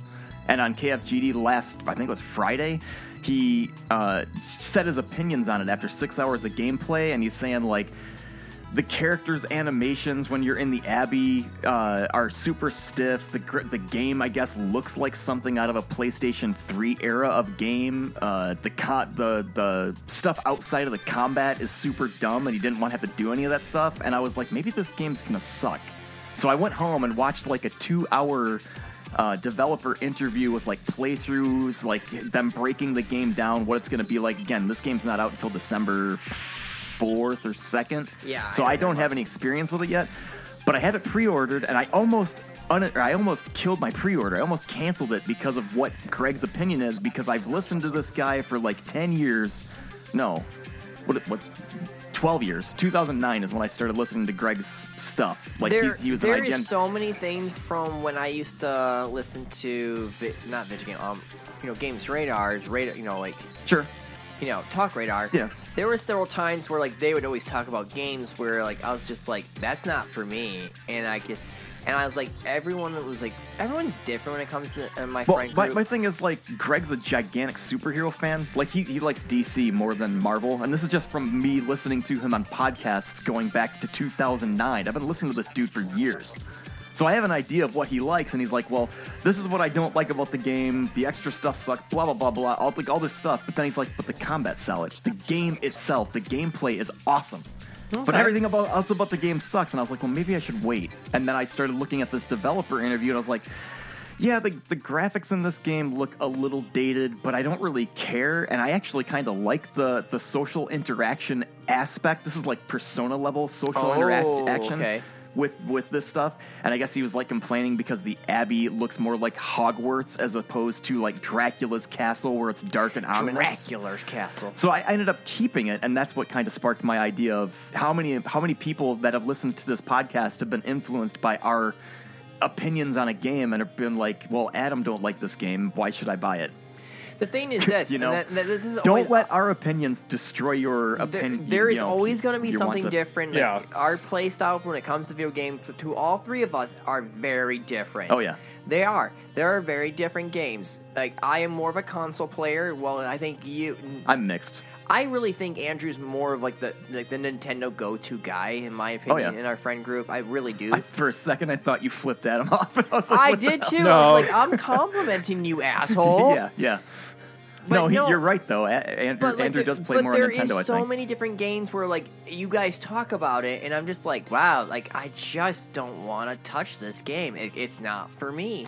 And then I'll talk about a game like uh, like, like Halo or another shooter, Modern Warfare. I tune both those games out. and you literally just stand there like, that's good for you, Adam. Yeah. Pretty much like, here's a gold star. Shut shut up. You Yeah. know, kind of situation. Yeah. And that's the only thing is like there's like everyone game style is so different and unique. Like Yeah. Like my friend Kelsey, she will only play like Mario Party games. Um the It's like I, I, brought it up before. I'm still interested in having you get Sophie over here to talk about uh, New Horizons because I, I don't know anything about Animal she Crossing. loves the crap out of that game. I think she stopped playing it. I think she's playing um what's that one that's um Stardew Valley. Really? That Her and old. Ari are both playing Stardew Valley Huh. right now, so they really like it. Yeah, but- well, well, my other friend Faith, she is like a hardcore Diablo fan, and she Who's the one you were playing uh, the cooking game with? Oh, that's Kendra. Over Overcooked? Was yeah, that what it was? Kendra loves Overcooked because like the thing about it, which makes me always like giggle and laugh, is my friend Kendra used to be a chef. Ah, So like like there's a chef mentality, and it's something that like a lot of us would not be used to. sure. Like there's a lot of yelling, I guess, in the kitchen of like, we need this, I need this, you know, kind of like. I mean, "Get I've, to I've, me I've now!" seen I've seen Gordon ramsay show. I know what you're yeah, talking but about. like, but like, it's not that. It's not that over dramatized, Yeah. you know, kind of situation. But like, she will literally the first time I was playing it, she was yelling at me like, "I need patties," and I'm like, "I'm coming." And then finally, we were making just jokes of like the Gordon Ramsay show. I'm like, "Yes, chef, yes, chef," and she was having fun. She literally paused the game at me and she just goes. What are you doing? I'm like, I was throwing you vegetables. I don't give a damn. I need rice. You motherfucker. and it's just like those are her the only game that she loves. Like, and she will die on this hill. She loves Call of Duty Ghost.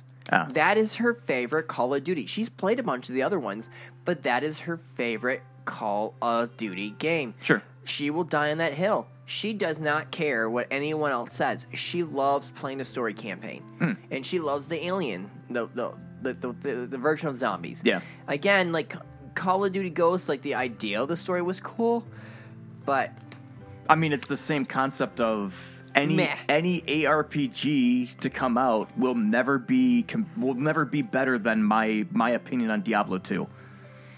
Diablo 2 in my opinion is the best ARPG ever created. No, and- Nothing will ever top that game. yeah. That's I- my opinion. But yeah, That doesn't like- mean like, I'm right. Just, That's just my like opinion. like my opinion right now. Like my favorite Pokemon game still to this day, honest to God truth, was Red and Blue for me. That's fair. ah, It could be nostalgia. Like, it could be like many Red and Blue, things. and I really did like playing Moon because like it was like you know like everything was different from Sun and Moon. It was like actually like a bigger difference. so this is actually this is actually a good transition too for You mean Ultra Sun and Ultra Moon? yeah. moving I to liked the new Pokemon. Yeah, We can talk about that. So I haven't put too many hours into the game yet. I've only had a couple of hours, but I already had some major weird problems. And I've watched my friend play too, since they got it like right, right away. And needless to say, uh, some weird stuff happens a lot in his game. To the point where he's uh, he got his mounts where he can start riding, you know, around with the animals. Yeah. And they don't appear. Yep. Um, another one is is where he's running around, and I think it was a person. Uh, there was like an um, NPC out somewhere nearby, and he got closer to the NPC, and for some reason the NPC became a giant, Yeah. I've and seen, then just all of a sudden just shrunk. I think I've seen that. I've seen a lot of graphical bugs in Yes. the game so far. I think my favorite graphical bug of the game so far, and so the very opening cutscene where they have a nice panorama of the school, uh, school and people playing in front of it. Uh, both me and Aaron's version of this game had all the characters for the last like three frames of it T pose. Some it- cyberpunk level BS. cyberpunk level bullshit in front of the camera whenever it panned out Yeah. Like, and it started to black out and i'm just like how does a game like this have this little polish how did something like this make it into the final release Yeah. and so the problem is is that people are going to say that these games are being crunched at this point and to a certain extent i have to agree that there has to be levels of crunch that these developers at game freak are going through but I still think Game Freak is the overall problem with these games. Do you not think that it's an issue of, oh, it's Pokemon. Doesn't matter how polished it is, people are going to still buy it. See, now that's the thing that's funny, right? Because that goes back to me saying about Game Freak. Because Game Freak has been making these games for well over 25 years. So I think I think the thing well you gotta Yeah, think about it it. is. Red and Blue came out when I was like six. What is the difference? be- 1997 or 1998, wasn't it? Yeah, yeah. So almost 25 years in. what What is the difference between Game Freak and Niantic? Are, are they just Pokemon Go? So Ni- Niantic- Niantic is just Pokemon Go and Ingress, but they're uh, Oh. for cell phones. Okay. Game Freak is a at this point should be considered a AAA developer because Yes, they it This might is, wanna that don't 100% look like, like a AAA game to me. But I've this, So- seen some of but the no, bugs. I want to Oh, say yeah. this right now. This is something that we both agreed upon, and then you were also seeing some things too from Yeah. when you were playing. yeah. Arceus. We all said the same thing, like you know, like yeah, okay. Oh, I barely touched Arceus. Well, no, no, but we all said that we all looked at each other like, yeah, there are some bugs in this game, but does it work? But yeah, at the same time, since they made Arceus, they're able to get the bugs out. How of do this you game. pronounce that game? Arceus. Arceus. Is it Arceus? Am I saying it wrong? You could say Arceus or Arceus. I say Arceus. I'll okay. say okay. Oh, well, I'll say Arceus then. Kiss my Arceus. There you kiss go. my Arceus. Ooh. Um, but no, like we, I remember, and when we were talking about that game, we're like, you know what? There are some bugs. Is it weird? Yes. Does it break the game to us? No. But this is something that that you know, like they see some problems and they can fix it with the next game. Guess what happened? Do they not? Do they not patch these games? Fast. There's going to be patches from what I'm hearing now. But here's the kicker. What if you're not online with if you don't have let's just say theoretically you don't have an online connection for your Switch. I think that day one patches are the worst fucking excuse that have ever come out for developers in order to lazily release products. And, and I mean well, that. Oh, well, I want to say this right now. The thing, the same situation with Halo Infinite and Overwatch. Everyone just goes, "Oh yeah, Overwatch 2 is really out." No, Overwatch 2 is not really out. There's still a story campaign that they're taking their sweet time on bringing us. I- just like Halo Infinite. I think with this game so far, the problem is is that again, part of it it comes down to is Game Freak being rushed? There's no doubt about it, they have to be. These games should be taking longer than three years to develop, I'm guessing. Uh, Breath of the Wild 2 is on five, going on five, year five? I swear to God, five years. I swear to God. But you know, the thing is, is that they've already told us that okay, we're really we're delaying this game for bug fixes. I cannot believe Game Freak could not just go to the Pokemon Company and say, "Hey, guess what? The game is pretty much finished, but we need another year of testing and another year of polish and another year of developing this game in order to make it look up to the standards what we think Pokemon should be." I I think Game Freak at this point kind of has like the second child mentality, if you know what I mean, like for parents, where the first kid, the first time you raise a child, you're super cautious. You're very, oh, we want to make sure everything, little things, gonna be perfect. Is everything okay? And then by the time you get to the second kid, it's like, I don't give a fuck. Yo, I- I- what's I- up, guys? I, I think honestly, Game Freak to this point doesn't have enough of a I give a shit mentality when it comes to their games, and I do mean that because there's no fucking way the people who made this game did not test or did not see day one people showing that screenshot of people T-posing in the opening cutscene. Yes. And did not fucking cringe themselves so hard that their face like imploded out of existence. But like, there's just, How? there are just so many times where like we were everyone I talked to would talked about all the funny bugs that were in Arceus and everyone said the same thing. Well, you know what, Violet and all that. You know, the, what's what's the other one called? Violet, Scarlet, Thank Scarlet you. and Violet. Yeah, I got Violet, but um, I'll just say this. You know, everyone's like like okay, well when this game comes out. You know, they've already see these bugs. They'll fix that bugs. Come back to the future. No, they didn't. No. It's actually worse. The, the thing about it is that Scarlet and Violet, I don't think needs just bug fixes. It needed to be play tested. So, okay, so I haven't played it, but there's two things with this. Yes. First thing, I, I saw I saw a video where a dude went to throw Pokeball. The frame rate when you throw that Pokeball sucks ass. Some people have been It is having fucking bad. Some people have had that issues, others haven't. Haven't. I have not had issues. With But he threw the Pokeball, it hit the Pokemon. This fucking bridge zoned in. Yeah. Because pop-in is stupidly bad in this game. Yes. Now, do And it- you and it think just it's just broke it. because it's the power of the Switch? Do you That's think? the other thing No. that I was getting with. Is Breath is of the Wild. reason- oh, I'm gonna bring back Breath of the Wild. There's no fucking way you have a game like Breath of the Wild that looks that good yeah, yeah. over six years ago, right. and then here we are today with Scarlet and Violet. No, Game Freak is the problem Okay. here. You think Okay. so? Okay. Yes, I was it is- thinking maybe just old hardware is Thi- bad. This is the thing I, I have to say at this point. This is why I'm saying Game Freak needs to be the ones coming under scrutiny here. Because there's no fucking way Game Freak looked at this and said, this is ready to ship. If Yeah. the Pokemon Company are the bad guys here and are saying, no, you need to be done by three years or you're fired, or you need to be done by three years or your contract is up, or you need to be done by three years or X thing happens or Yeah, whatever. video game crunch is a bad thing, and Yes. it's an unhealthy thing for both us as gamers and the people who make But the game. there's no fucking way Game Freak cannot look at the Pokemon Company and say, hey, this needs more time.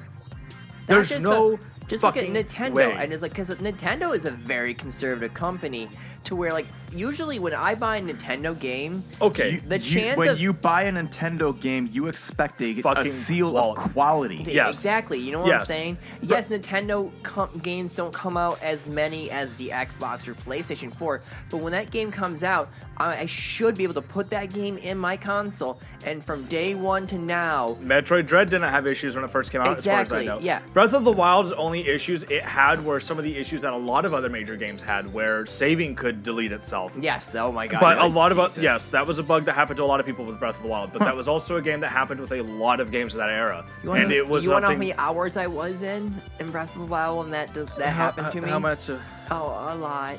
Like 40 hours in.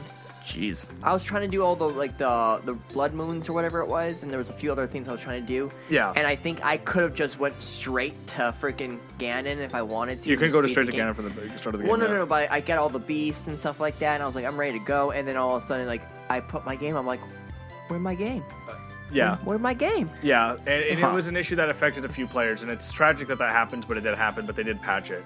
The thing is, though, is that that was happening with a lot of games of that era, so it wasn't just something that was strictly a problem to Breath of the Wild. It was an issue with many games of that era. I mean, going back to Oblivion, that game was busted.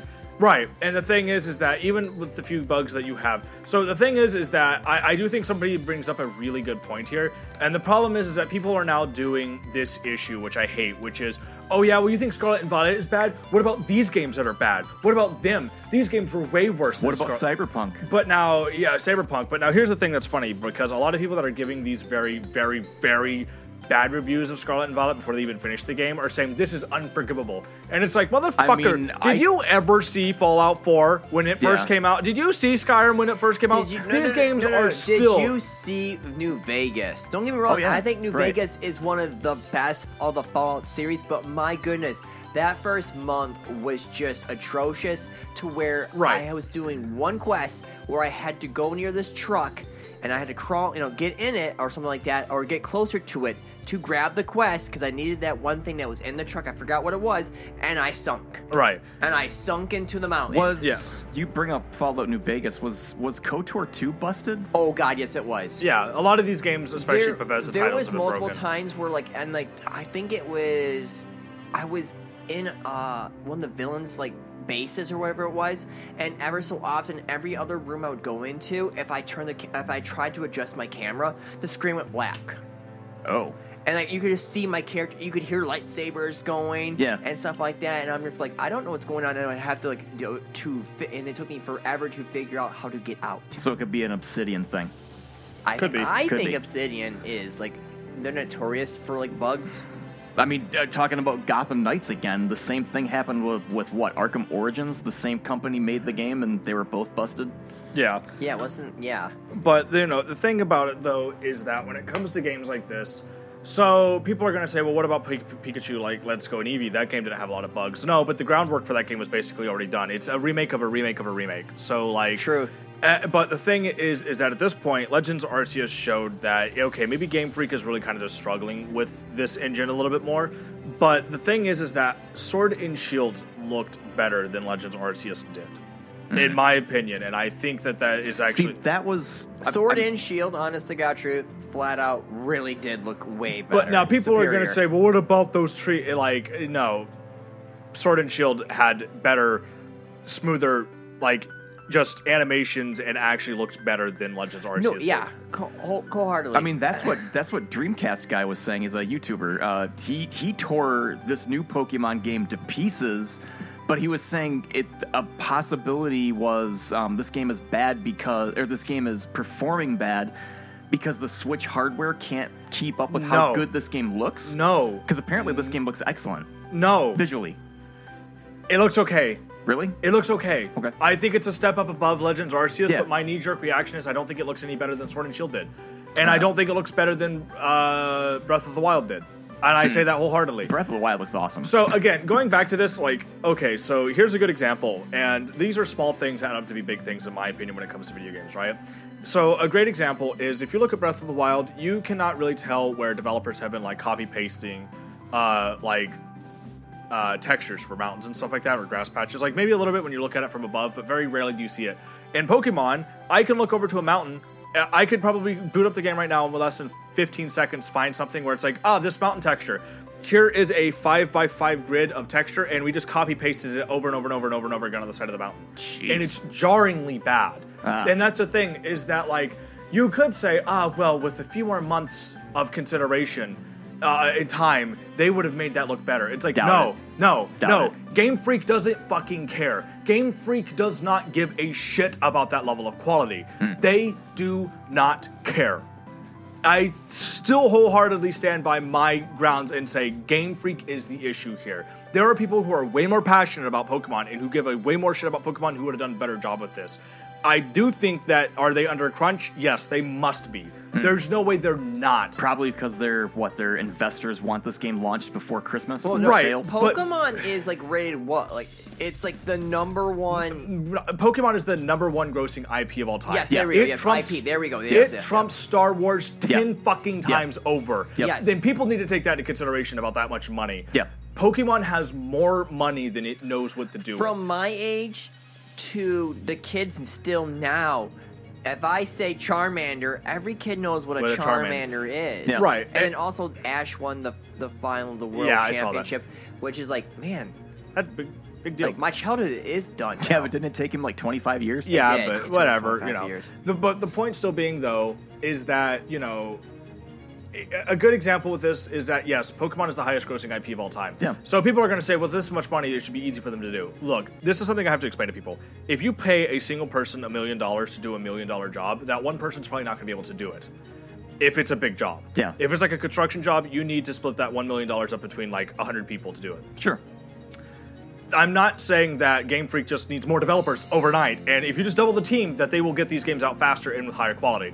In my experience with a lot of times, that actually makes it worse because you have too many people trying to fix a problem, and that can cause more problems. Yeah. But the thing is, is that I think what is actually happening with Game Freak right now is that they just don't fucking care. They just think that, well, this is what we've always done, so this is what we shall Well, not- always it's do. It's just not that. It's like I hate to say it, it's the Madden mentality. Everyone, oh, it's Madden. Everyone loves Madden. Who gives a crap? We'll just add a few freaking things and we're calling it a Do day. you No, so- say this is what we've always done, so this we're gonna do this? Are you saying these games have no innovation?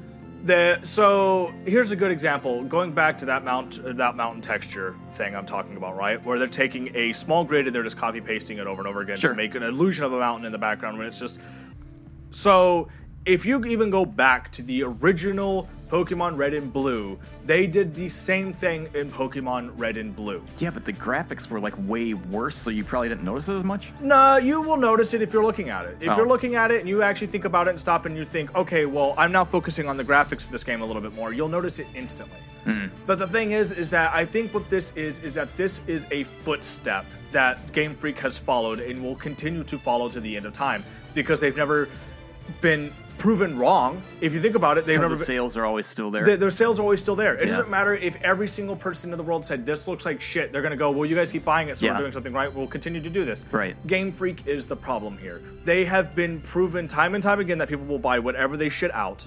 As long as it has the word Pokemon on it. But Right. again, even when it came down, and I like to use this game as an example that Game Freak developed called Little Town Hero that came out a few years ago, Hmm. uh, like five or six years ago, and it was an RPG. And that game has all the same fucking problems Pokemon does in terms of its cheapness. There are NPCs that are like hovering over certain areas because they just kind of slapped it somewhere. There's copy pasted textures everywhere. The, there's issues with pacing in the game. There's issue with how the game looks. There's issues with undercooked story development. It's all there, Yeah. and it's not just because well, Game Freak's being rushed and this is crushed. That wasn't even a Pokemon title, and it has the same fucking issues their Pokemon titles do. It isn't that they're being rushed, it's that this is what Game Freak does. That's it. That's the problem. Does that have anything to do with like a lack of talent? I, I I would say maybe not a lack of talent, but it's just the fact that or is it a comfortability thing where it's just yes, like, well, that yes, this is it's what like- we know how to do. This is what we know how to do. We always know how. We've always been mediocre. We continue to be mediocre, and we shall always continue to be mediocre because people keep letting us do this. I'm saying if you gave Pokemon as an IP to another very talented, like Kojima. Uh, Jesus, uh, the first person but like let's like but like let's look at like a good example is like say Breath of the Wild. Let's just say if that team theoretically was capable of enough of taking on Pokemon, right? Yeah. How would they handle it? Right. Because immediately now I look at that team and I say, okay, if you guys could do this to Legend of Zelda and you could innovate this series to the level that you did, and I'm not saying that Breath of the Wild again is above criticism. The game does have things with it that I wish it had more of. Uh, I do wish it had dungeons. I do wish it had, you know, it had more challenging combat. I do wish it had more enemy variety, whatever. But what the game does do is so well fucking done Yeah. that they can only go up from here. And from what it looks like, Breath of the Wild 2 is just going to be a better Breath of the Wild. Right. And if they pull that off, holy shit. But the idea, actually, I don't know why it popped into my head, but the idea of giving the Pokemon, like telling a different company to make a Pokemon game and seeing what they would innovate. Imagine them giving Pokemon to Team Ninja and uh, remember what they did to Metroid Other M. Right. But the thing is, is that with a Poke with an IP like Pokemon, it's terrifying because I could see why the Pokemon company is now too afraid to give it to somebody else. Id Software, Pokemon Doom. But okay, but you have to think of it like this though. You would have to say, okay, well, what could we do with Pokemon?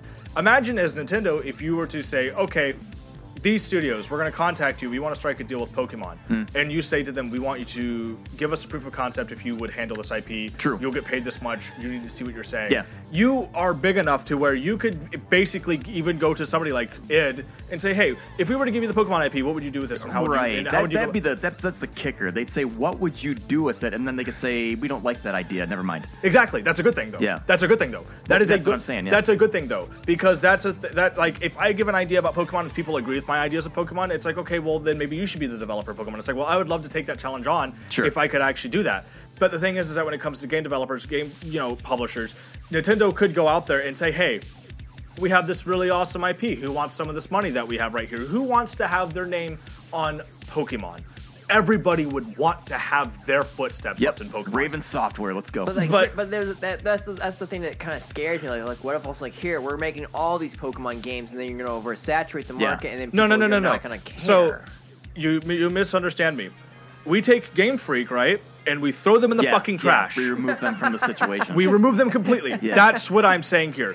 Game Freak is done. They need to be thrown in the trash, and they need to be just, you know, stop. Like you're not, you don't have this IP anymore, Game Freak. You're done, and we're gonna go to the next And studio. instead, we're going to give it to the studio that made Breath of the Wild. What's your take on it? What's your take on it? What could you tell us? What Yeah. could you do for us with the open world? What could you what could you innovate for our series? And I guarantee it one of the first things that a lot of studios We're going gonna to give Pokemon to the Monster Hunter creators. Oh my god, could you imagine? But well, first things first, they're gonna look at the Pokemon and say, ah, you see these Pokemon right here? We can actually fucking give them more than two animations for fucking goddamn starters. Yeah. Secondly, here's the game engine. Here's what you guys are working with, and these are things that we could change. The thing that's important is that fans of Pokemon could tell you issues with the Pokemon games right now.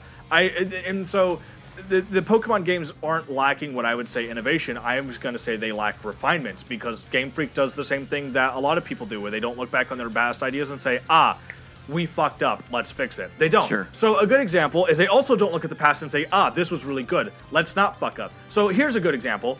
Pokemon X and Y had the best friend system ever, where you could see players around you, could interact easily with players around you, and it had a really cool system. I forget the name of it, but it was really good for keeping track of your friends and playing with friends and having friend zone shit, right? Yeah.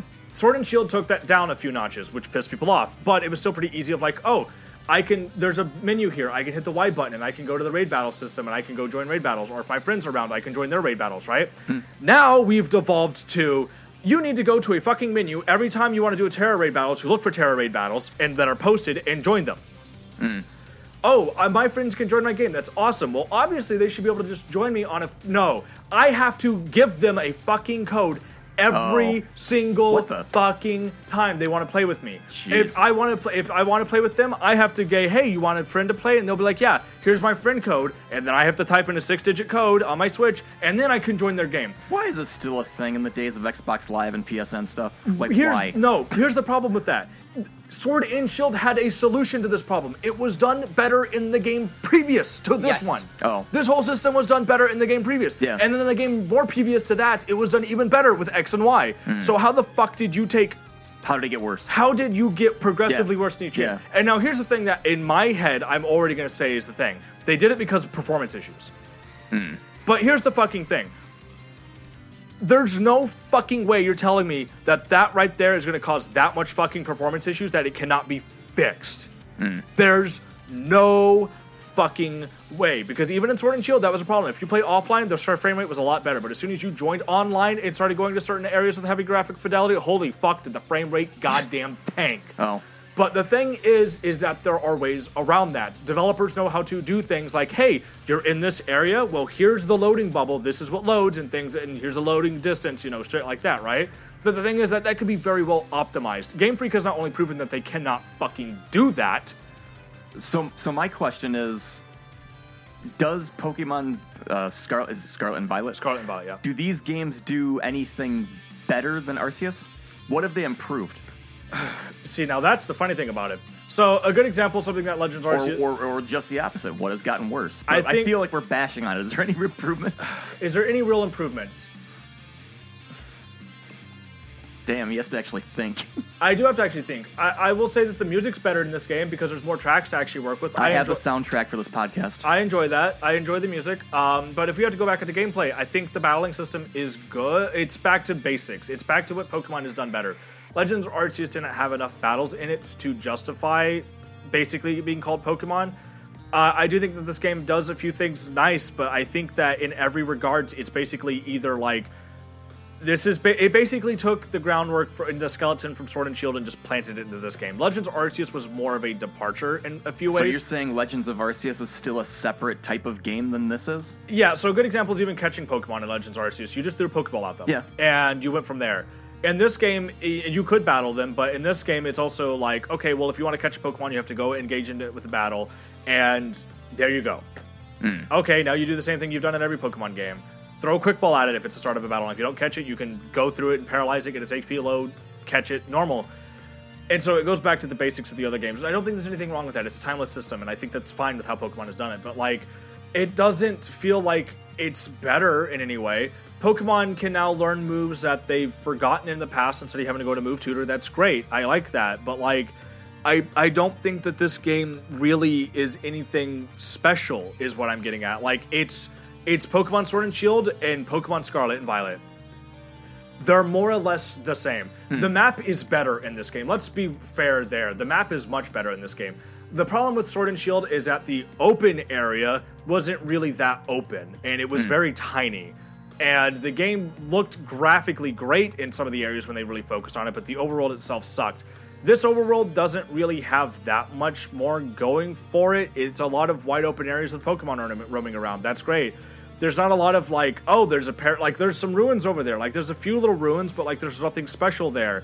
They kind of just took the tera raid battle system. It's basically just the gigantamax and Dyna- dynamax raid system from the last game. Hmm. They just took a lot of the same ideas and just implemented it into this game. Like i think this game is more or less the same of what sword and shield, uh, sword and shield was.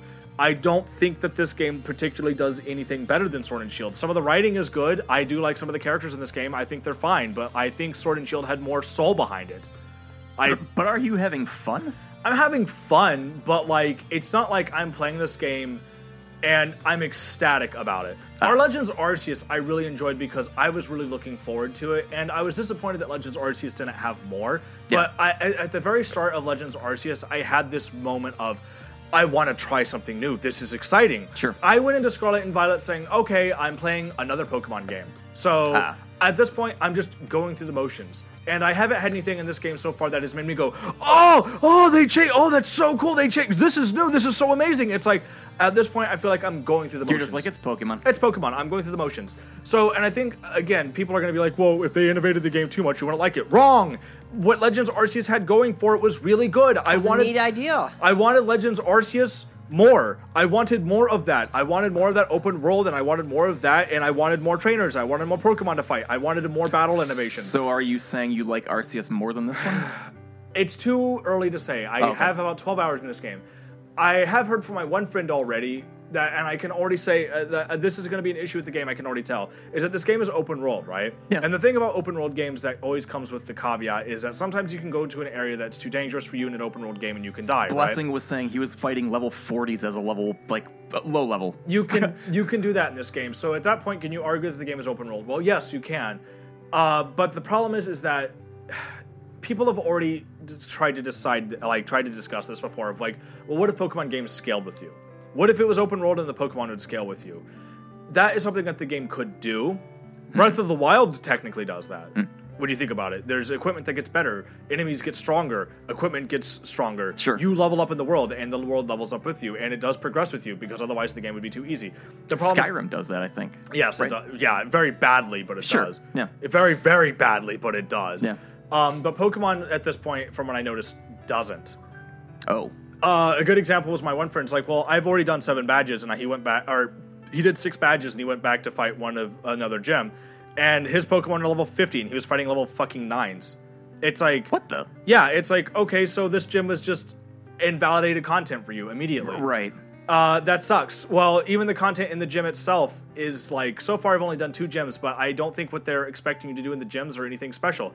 Good example. So, I'll wait.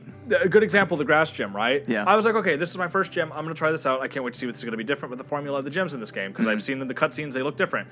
They're like, okay, we want you to play hide and seek and go find ten Pokemon in the town. And it's like, okay, fine, whatever, g- baby game, whatever. I'll do this.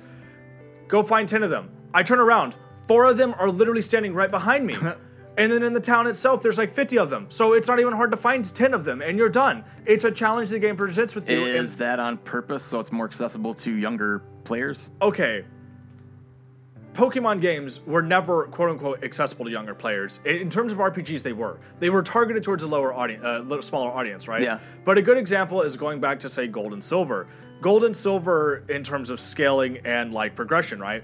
Here's something that is important, and all RPGs can do this. All RPGs can say, okay, well, we've done through an area and we've played it casually, and we're level nine. We know that the enemies in the next area, we don't want them to be all level nine because then maybe you're, it's too tedious. So we want them to be level seven or level six or whatever. And you can scale that difficulty based upon where players should probably be. But the thing that's even more interesting with that is that you can also challenge it and say, ah, this gym leader is a bird leader gym challenge. Falkner is the gym leader challenge in the first game, and he is a bird trainer, right? They don't give you a rock Pokemon to fight. There is one, but it's very hidden and you need to know where to find it. But it's not like they just say, oh, well, bird trainer's coming up. Let's load the area before this with rock and electric types and make it invalidated immediately. They don't Ah. do that. They don't do that. They put thought behind with a Pokemon that you would find. And so it does challenge the player on that level. Uh, and I think the issue with here is that like you can't have content that's like, hey, hide and seek with these Pokemon and go find ten of them, and then literally there's four of them right in the fucking open, Yeah. right behind you. That's not A challenge. accessibility. that's just Laziness. that's just what the fuck. Like, what are you thinking? Like, Right. if you wanted to put them in hiding spots around the town, and you had like 50 well good hidden hiding spots, and people are gonna feel like a champion because they find 10 of these spots out of 50 of them. Sure. Okay, that's cool. You know, like maybe that's a cool idea. That goes back to the Korok seed idea, like where you know you want to put a blanket of them in hidden spots so you feel nice when you find them. But in this case, I literally went behind me and it's like there's four of them right there. You're, those ones, you want me to ga- ca- hide and seek with those? The ones that are standing right in the Yeah. open. Yeah. You- no, you're serious. You, uh, you want me to go? Really? Yeah. Why? Even children are going to look at that and go, "Excuse me, what the fuck? Ah. Why?" No child is going to look at that and be like, "Damn, that was hard." Nobody in the world is going to go, "Fuck, man." Maybe the Cuphead reviewer is going to go, "Shit, I couldn't find more than the four behind." but like, that's what I'm getting at here. Is that like, who is this content for? This content's not meant for adults. This content's not made for, even made for children. Children are not going to look at that and go, "Oh, well, that was a meaningful experience." They're going to go, why was there four of them right in the open? Even kids Yeah. are going to ask that. Who is that content for? Right.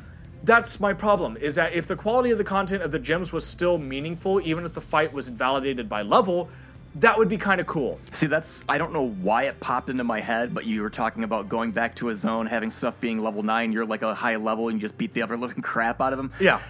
Elden Ring popped into my head. Yeah. When you go back to the starting zone after you get out of that starting zone and go to the next area, when you go back after you've leveled and got major weapons, you mop the floor with everybody in that well, Limgrave. Right, and there's something wrong with that in RPGs or video games in general. In fact, I think that's okay. It's okay to overpower content and go back and feel like a champion. Otherwise, you know, the game is just it's always dangerous. And if you want a game like that, that's fine. But you know, it does feel very cathartic to get to that level of power and then tangibly feel that Yeah. power level.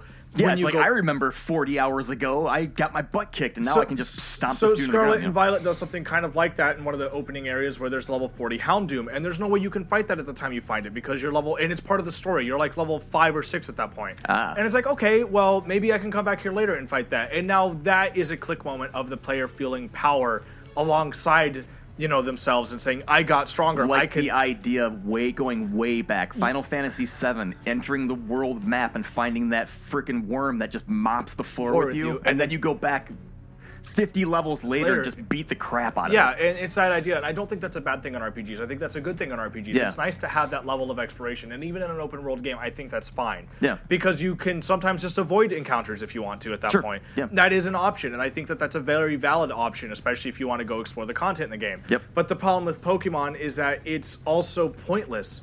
Because well, why would you go to these level er, these areas with level forty Pokemon, a new Pokemon? Well, to catch Pokemon. Yeah. Well, you can't do that if you're not high enough level. So what the fuck is the point of having the open world? Why give you access to Why that give area? you access Ah. to that? That's the point I'm making that, now. That is something that, like, what That- that if you're going to go out there and get your stomped the living crap out of it, it's not like like It's it's not like freaking playing like Elden Ring or Dark Souls where like if you got the skills and the patience, you can you can beat them. Yeah. This is like no. No, like, it's a my- brick wall. my- yeah, my Pokemon is this level and they're this level. So you're just you're just me beat- physically not You- you- powerful enough you, to beat. Yes, you said enemy. cannot do it. So Yeah. this was an issue people had with Breath of the Wild too, was because people were like, "Well, the lion, like you can find a Lynel like right outside of the Great Plateau, right?" You can. But the thing is, is that even though you, the player, can beat it, Link cannot because Oh. your gear won't be strong enough to fight it yet. Which that's off-putting in an open Yeah. world game. That sucks Yeah. because if you, well now if Link had a weapon that never broke, you could beat it without you know, and then you could beat it, and you would feel like a fucking champion for that. Yeah. It feels like shit when you go to an area and the game just says, "Well, you found it here, but just no." Even though you're skilled enough to do it, your character's not skilled enough to do it. That feels like shit. Yeah. In Pokemon, it doesn't matter because it's an RPG, so it doesn't. It's not like you have the skill to get through these areas because it's an RPG. It's like, well, okay, there. What's the challenge? The challenge is fighting the Pokemon. Well, if hmm. you're just avoiding the Pokemon, you're just avoiding the challenge anyway. So it's kind of one of those things that, like, do I think an open world Pokemon game can work? Yes. Do I think this game is probably going to do that right? Well, according to my friend, no, already that doesn't look like it's going to do it right. Hmm. I'm not saying that Pokemon can't work as an open world game, but I I don't know if they really understand the idea of why you would have an open world game with Pokemon in it. Hmm. It- It's not one of these things now that it's like, well, you want to catch stronger Pokemon. That's true. But what are the other advantages? If you go to a high level area and there's high level crafting materials or there's high level like items or something you could find, if there's a reason that you would want to go there before you're supposed to be there, that's that's the draw. That's- crafting better Pokeballs. Y- Yeah, even something like that. You don't craft Pokeballs in this game. You can Oh. craft TMs because TMs are no longer infinite usage, and that's a whole other can of worms that we'd have to go into, but we're not going to. But Yeah, it's- we're almost at two hours. yeah, but it's still this idea that in order for an open world game to really have something that is worthwhile, you have to think about the aspect of why is it open world. Ah, So even with an idea of Skyrim, like one of the things that's funny is that once people figured out like, oh, this is the best unhanded weapons that you can find in the game, like those gloves that you can find in Riften or whatever the fuck it is. Sure. People know about that and people go there. But on your first playthrough, you don't know that. Right. But one of the beauties of an open world game is discovering something like that. Right. It's Even just if- a cave. Oh, I have just found the entrance to the Dwarven City. Right, and mm. that's the thing is that finding those experiences on your own are what makes an open world game special. Yep. In the case of Pokemon, the game basically says that there's three main objectives you can do. You can either go fight off Team Star, you can either go challenge the Pokemon League, or you can go help this guy find all these legendary ingredients uh, ingredients for cooking. Hmm. But the thing is, though, right, is that okay? Well, these are three objectives that you have now found. What's the intrigue here? I what's okay? I choose my own adventure. I get to go do any of these I want to. I, did I need to be told they were fucking there? Wouldn't it be more special if I found the gems myself? No, I get ah. shown where they are. Well, what about the Team Star members? If I would have found them myself in the open world and fought them myself, I don't need motivation from these other characters to tell me to go do this. I know they're there. I want to go find them. I want to go do that. If you told me that there were Pokemon gangs in the overworld, and it's like, well, hell, I wa- maybe I should go fight them. You know, that sounds bad. Gangs. If you told me they were violent or something or whatever, you know, it's a Pokemon game. I, Yeah. But the idea is that if you tell me, oh, they need to be disbanded, that's fine. And this game does do that, but they're like, oh, here's where all of them are, and you're never really in danger anyway because NPCs are fol- following you in the game, and it's like that ruins it. That, ruins that's it. That's why I asked about the accessibility thing. Are they doing it? Are they dumbing the game down for younger people to play? They are, but again, Legends Arceus had more open world to it, and they didn't have NPCs really following you around as much. And if you were to get in fight with higher level Pokemon, you could still have all of your Pokemon faint. I don't think you would unless you really tried to, but it could happen. But in this game, it's like, okay, the first Pokemon bank or the first Pokemon uh uh, Team Star I went to, right? The first Team Star members I went to. Well, the fucking professor of the school's following you around in a disguise anyway. A bad disguise, mind you. It's not even subtle that it's him. But it's like, why are you here? Oh, don't worry. If you get in danger, you can come back to me, and I'll heal your Pokemon to full HP. And it's like, why am I? Why am I fucking here? Okay, cool. I have my own choose your own adventure book. Why does that fucking matter if I'm still being followed by people? I don't want that experience in an open world game. I want this to be an experience of there are Pokemon out there. I want to go find them and I want to go catch them and I want to discover the new species and I want to discover what's out there. I don't need NPCs following me. I don't need NPCs to tell me they're there. I, I, I oh man, like the opening cave when it had a Houndoom inside of it. It's like, fuck, are there Houndours in here? I love Houndoom. Houndoom's one of my favorite Pokemon. Maybe I'll catch a Houndour at the very start of my adventure and use that during my adventure. That's so exciting for a Pokemon game. Sure. That's a prospect that Pokemon games don't have because now going back to Pokemon, it's like, well, Route 2, what do you have in here? Pidgey and Rattata. Fuck, man, I don't want a Pidgey or Rattata. Maybe I want a Beldum. I want to raise a Metagross. Maybe I want a Dratini. Well, where's that at? Well, that's at gym number seven. Well, fuck, that's already halfway through the fucking game. What's so the because there is no element of discovery, it's kind of ruining your experience. there the issue is that the element of discovery is not there Right. naturally. Yeah. It's there because the game is saying, well, there's gym leaders over here and there's Team Star right here. And there's the ingredient Pokemon this way, and you can go find them right there. They're right there marked on your mini map, and it's like that does ruin my experience. So it holds your hand too much. It, well, it does, it's not that it holds your hand. So the thing is, is that now what I'm doing is like, okay, well, I know my objective is here, so I'm just going to check everything around it to see what I can find because Yeah. that's what I want to do. Because I don't want to go to that fucking area yet. I but want it sounds like it tells you what you can find before you even get to it. Well, the thing is, is that the problem is that there's not really much to find in the open world anyway. Ah, that so that's the problem. It's like I said, it's not there's not much in the open world anyway. It's like okay, well, I find these things called Gimmighoul coins. Okay, well, what do they do? I don't know yet. So maybe there's a cool uh, like accessibility like thing I could find later for those. Maybe it's neat. I found these cool pillars in the ground and I pulled one out, but it didn't do anything. I don't know what that's about. I'm sure there's more of them in the world. That's intriguing. That's what I'm looking for. An effect of something that happens. I don't know what's happening yet. Maybe it's linked to legendaries. I have no fucking clue. Uh, maybe the game later in the story will say, ah, those things you did find, there is a reason for that. And it's like, good, now you're giving me answers to this, and now I have the reason to go find them. I found them intrinsically myself. Yeah. Maybe I didn't even need the NPC to tell me, but that's cool. I'm finding something. There's a cause and effect there.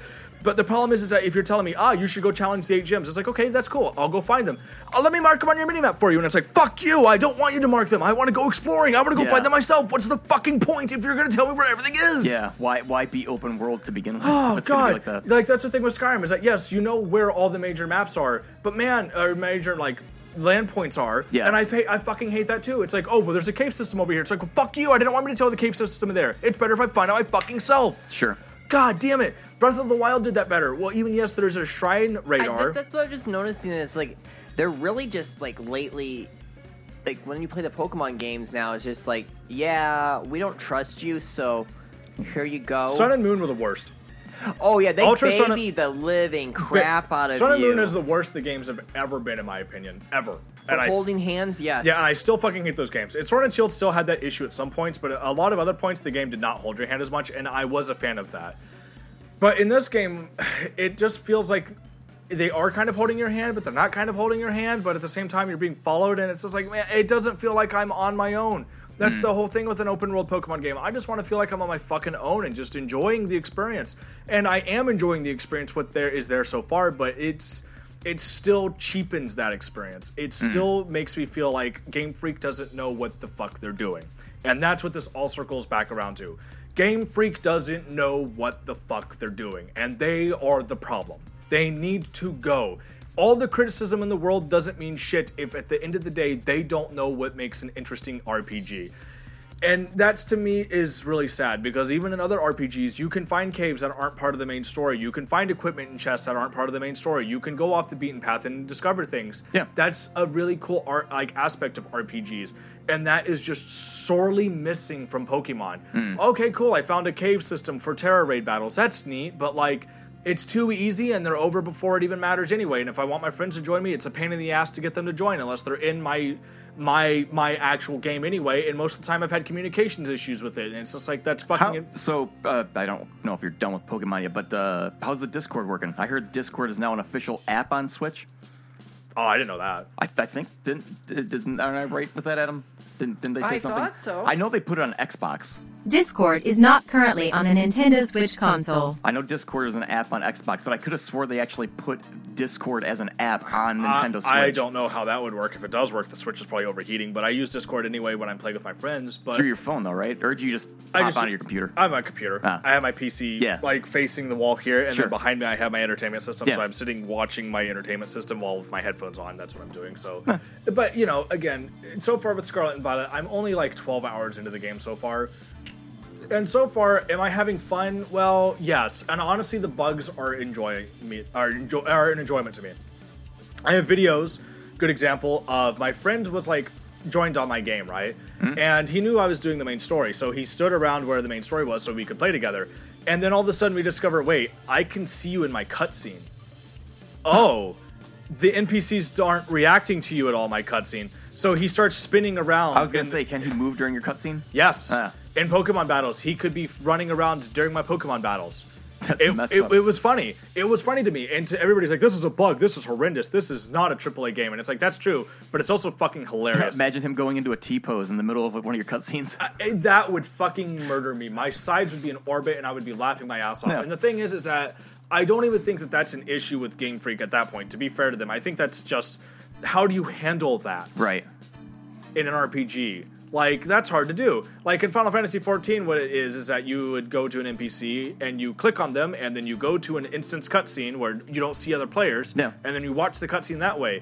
And like, imagine if every instance cutscene in that game showed all the other players around you. That would be hilarious, but it would also look stupid as Yeah, fuck. 'cause especially if you have a, an NPC being like, "You're you're the the main hero of this entire story," and then it's like all these other players. Like you have like 20 dancing Yeah. naked people in the background Yeah. behind the NPC. It would be fucking hilarious. Yep. Don't get me wrong, but it also would break your immersion. Yeah, it's like, with what about that hero? But What the thing that with- hero? Right. The thing with Pokemon though is that people are like, "This is a bug. This looks stupid," and I'm like, uh, "Wait, are you telling me you're trying to get immersed in this fucking story?" Right. There's no immersion to be had in a Pokemon story, Sure. especially this one. I'm sorry to fucking tell you. So my friends all floating in the background on their bike because the bike doesn't load, Yep. but they're floating. Yep. Is fucking hilarious to me. And for what little fucking shit I give about the story of this game, even though some of the characters again are charming and well written, that's not what I play Pokemon games for. If the Pokemon games want to throw good and involved stories at me all of a sudden, hey, fuck it, I'm down. But I'm not expecting. You're you're them. there for the gameplay. I, I'm there for the games. I'm there for the Pokemon. I'm there for you know to go through the ringer again. Yeah. I would love one day to be pleasantly surprised by Pokemon again. I do not think Game Freak is going to be the one to do it. How many Pokemon in this game? 150? Whoa, I don't know. Uh, That's it- something I did not actually check. I know we're well Let me over a Google it right thousand now. at this point. We're well over. But you don't know how many in this particular game. You think they put all thousand in here? I don't know. I know that for Sword and Shield they did not put the national dex in, and people were fucking mad about that. I don't think they did put every Pokemon in this game again. I don't think every Pokemon game needs to have every Pokemon. I don't. I think it would be nice if they had like a metaverse game for Pokemon where you had all the Pokemon available, but it was like they have a Pokemon bank right now where you can store all of your Pokemon from every game. But I think it would be cool if they had like 400. they put Ah. 400 games, uh, 400 Pokemon in this one. But I think it would be cool if they did have a game that was like, here's all the Pokemon together, and we can make them interact together, and everybody's Pokemon are stored here in this like sphere or whatever. I like this game. I think that would be kind of cool. But I don't know if, again, Game Freak is the right ones to really interact with that about. I think Game Freak is the problem here again. I think that they are the instigator of a lot of issues that we've had with Pokemon so far, and I don't think it's ever going to get better until Game Freak is gone. Out Have they ever made a Pokemon MMO? No. This is the closest we have with four people. Huh. And if Game Freak was the ones to be making it, then it would still be instance with four people, like for Phantasy Star Ah. and Guild Wars One, because Game Freak could not make an MMO. So it wouldn't be Pokemon WoW. I no, I Pokemon would Final love. Fantasy. I would love to have a Pokemon MMO. I think Pokemon could work as an MMO, but I think the problem is, is that Pokemon structurally needs to be redone from the ground up. So uh, and so like, and this is going to be like a side tangent. Do you Poke- think if they made a Pokemon MMO, would it kill any interest in every other Pokemon to release afterwards? No, No? again, I think that a Pokemon MMO would be great. So, like with the national dex right now, let's just say it has a number of 1,100. I don't know if that's how many unique Pokemon there are, hmm. but I know it's well over a thousand. So let's just say we have 1,100 Pokemon. You can't fit all 1,100 Pokemon in a game. You probably could, In an MMO, you could. but in an MMO you could easily Yeah, do it. yeah. So that would be the idea behind a Pokemon MMO that I think would be great. It'd be a great way to store all of your Pokemon, have access to all of your Pokemon, battle other trainers, have a way to play the game. But again, I think Pokemon right now, at a very core structural level, suffers because they don't know where they want to take the series and make it as involved in other RPGs in a way that's meaningful for players.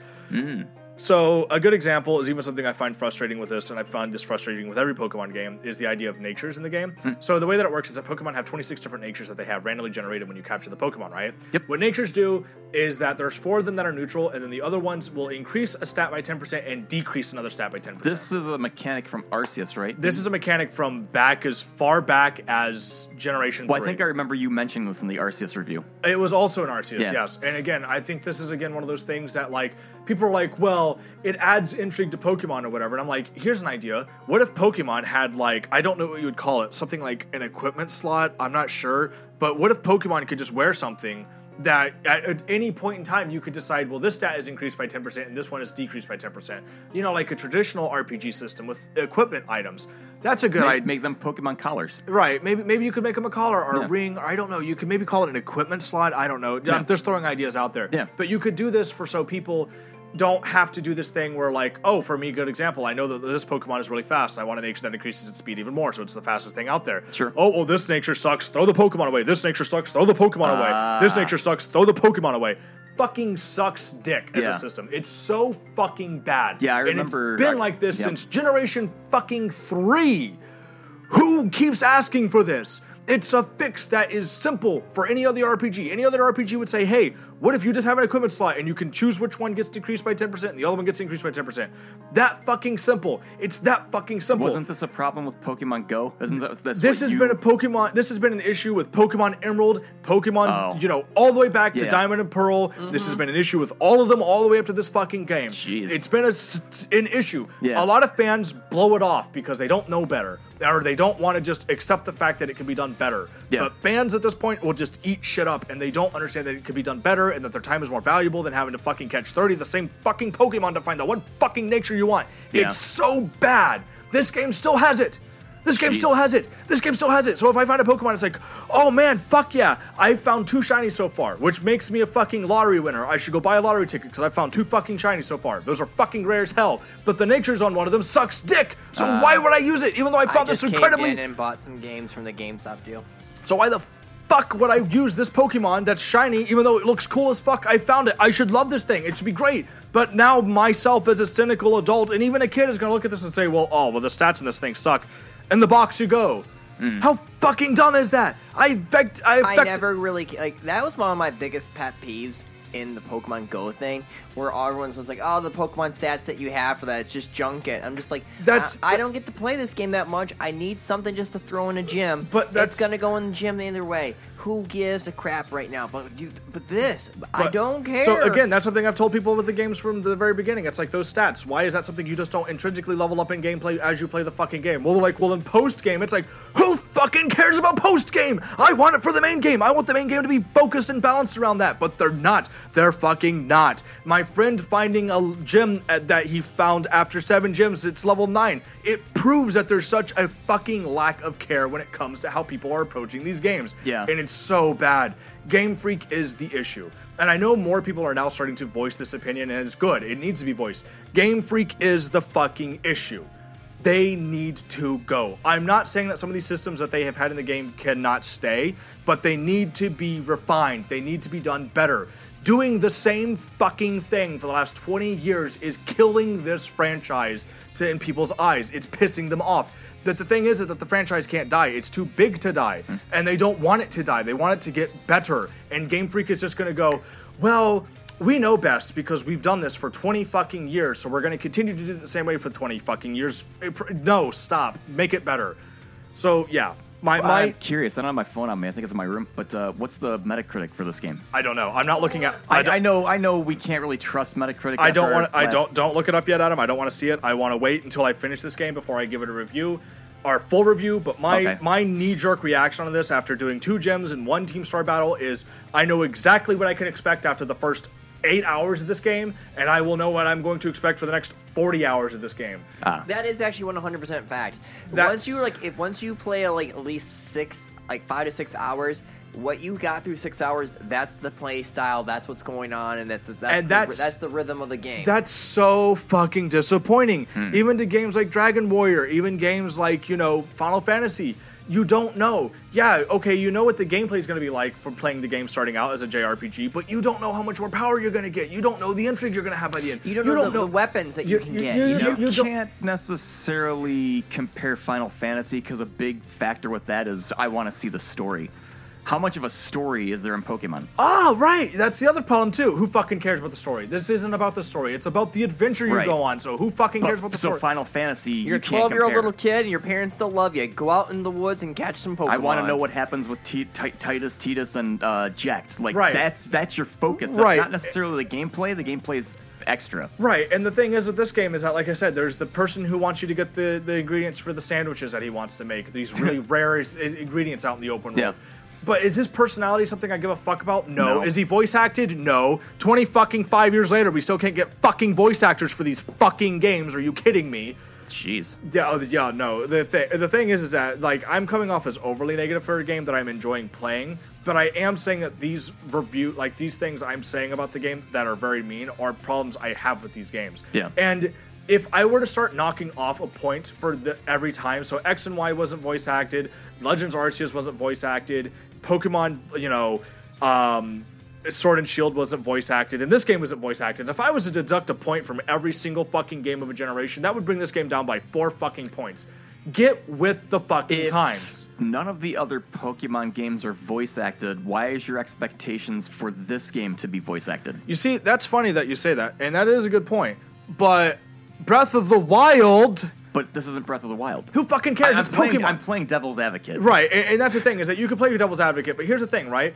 If people were to say, ah, but what if the lack of voice acting increased the experience? And I would say, ah, now you might have a point there.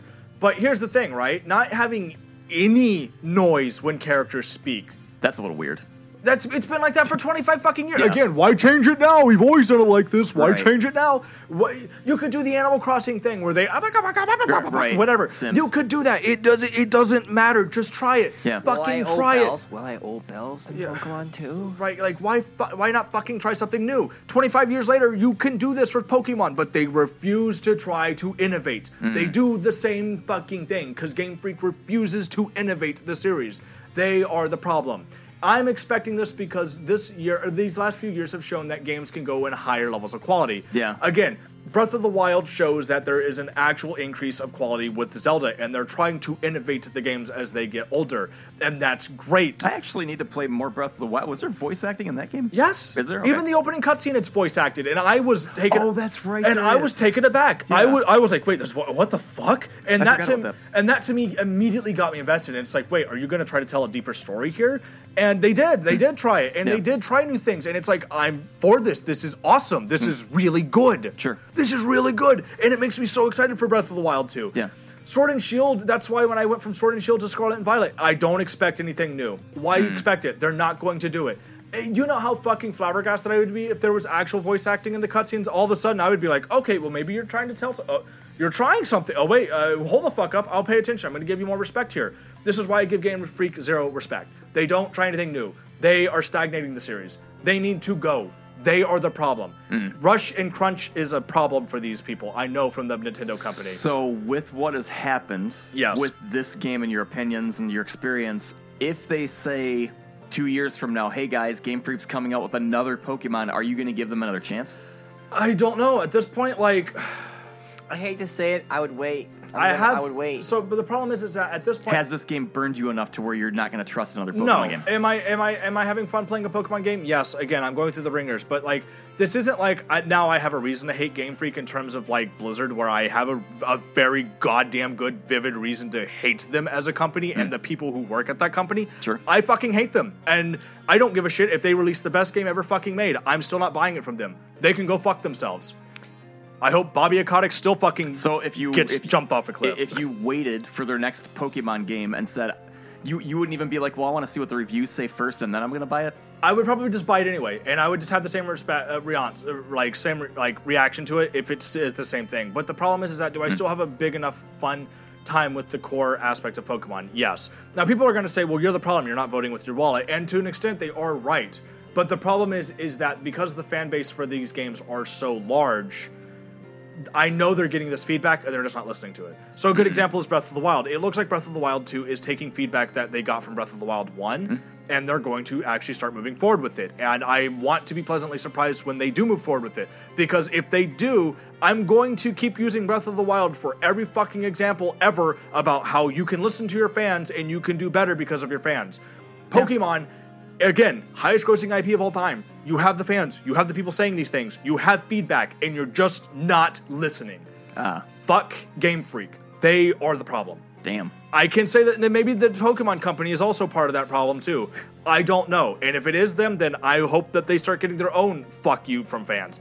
And like, it, like lessons weren't learned from the last Pokemon game that came out. Like They're not- lessons weren't learned. the They're, yeah. they're, the bugs are worse than what the bugs were in Arceus. Legends are, yeah, but the thing is, is that people are gonna say, well, that's because of crunch, and it's like Sword and Shield didn't have that many bugs. The game didn't look as good as it could have, but I don't remember the game being that buggy. It no, wasn't. I don't think it was that buggy. It wasn't either. that buggy. I can tell you where crunch really happened for Sword and Shield, yes, but it wasn't that buggy. This game is the opening cutscene they T-pose. How does that Yeah. fucking get into the final fucking release of the game? Yeah. Did you not playtest this? Yeah. There- that it's it it has to be deliberate.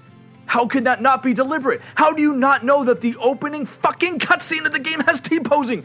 How do you not know? There's no way that's not deliberate. Somebody at Game Freak is fucking with us. Maybe, I don't know. It sounds like a conspiracy, but how the fuck does that make it into the game? Yeah. That's bewilderingly that's that's that's I can't even explain how bad that is. Andrew's brain is broken. Th- that breaks my brain. There's no fucking way somebody at Game Freak didn't know that was a thing. Right. Like, how the fuck? I don't understand. Again, this is why I say, fuck Game Freak. They they are fucking with us. They have to I be. I think Blessing's review actually says something about how did this game get to cert and how did nobody from quality control or whatever catch any of these bugs. Yeah, there's no fucking way. And the thing is, too, is again, maybe it is the Pokemon Company that is setting these deadlines, and maybe the Pokemon Company is the ones that need to be told, like, hey, fuck off and let the games be better. Yeah. Maybe that is the case, but I don't think so. I think, honestly, Game Freak is the fucking problem, and I think they are just lazy, and they're mediocre game developers, and they've always been mediocre game developers, and Pokemon Red and Blue were way ahead of its fucking time when the games came out, but they're not innovative now. The same thing hasn't been innovative for the last 25 fucking years. Do something new, please and thank you.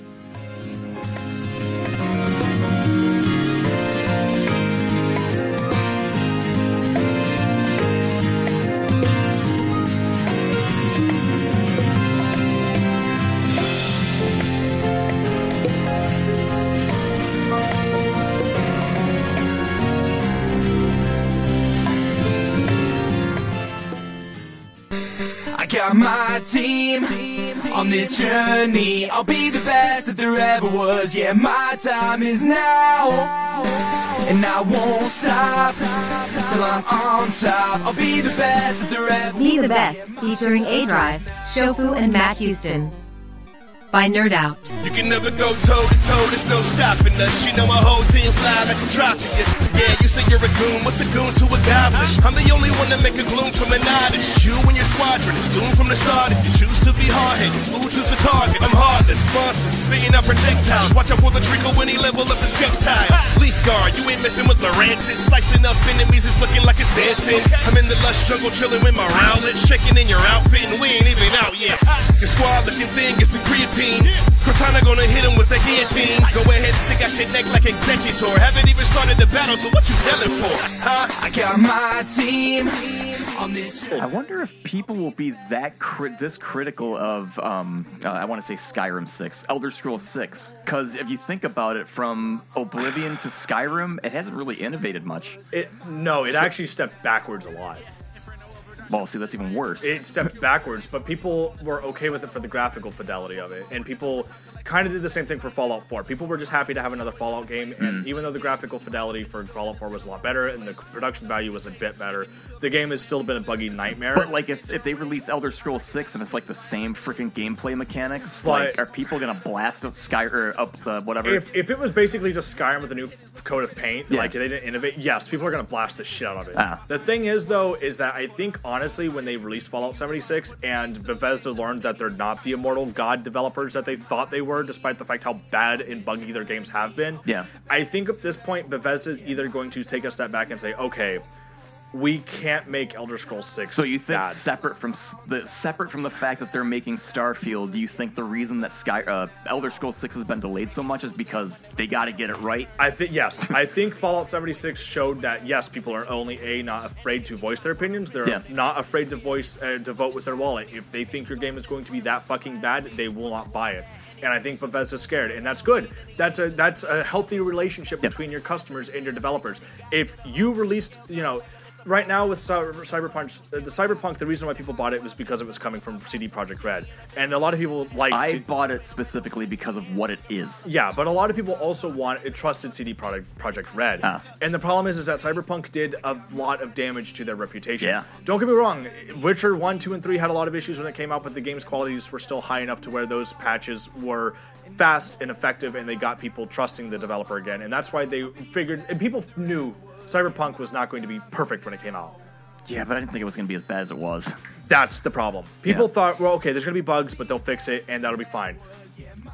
They did not expect what they got was going Yeah. to be that bad. The, it's a, The it's a- game was so bad they had to pull it from the PlayStation Store because it sucked that there, much. there's a difference between maybe a chef having to rush cooking you something and there's a few burnt edges, but he can cut the edges off for you, and then beneath that will be a nice, perfectly seared steak, and it's delicious.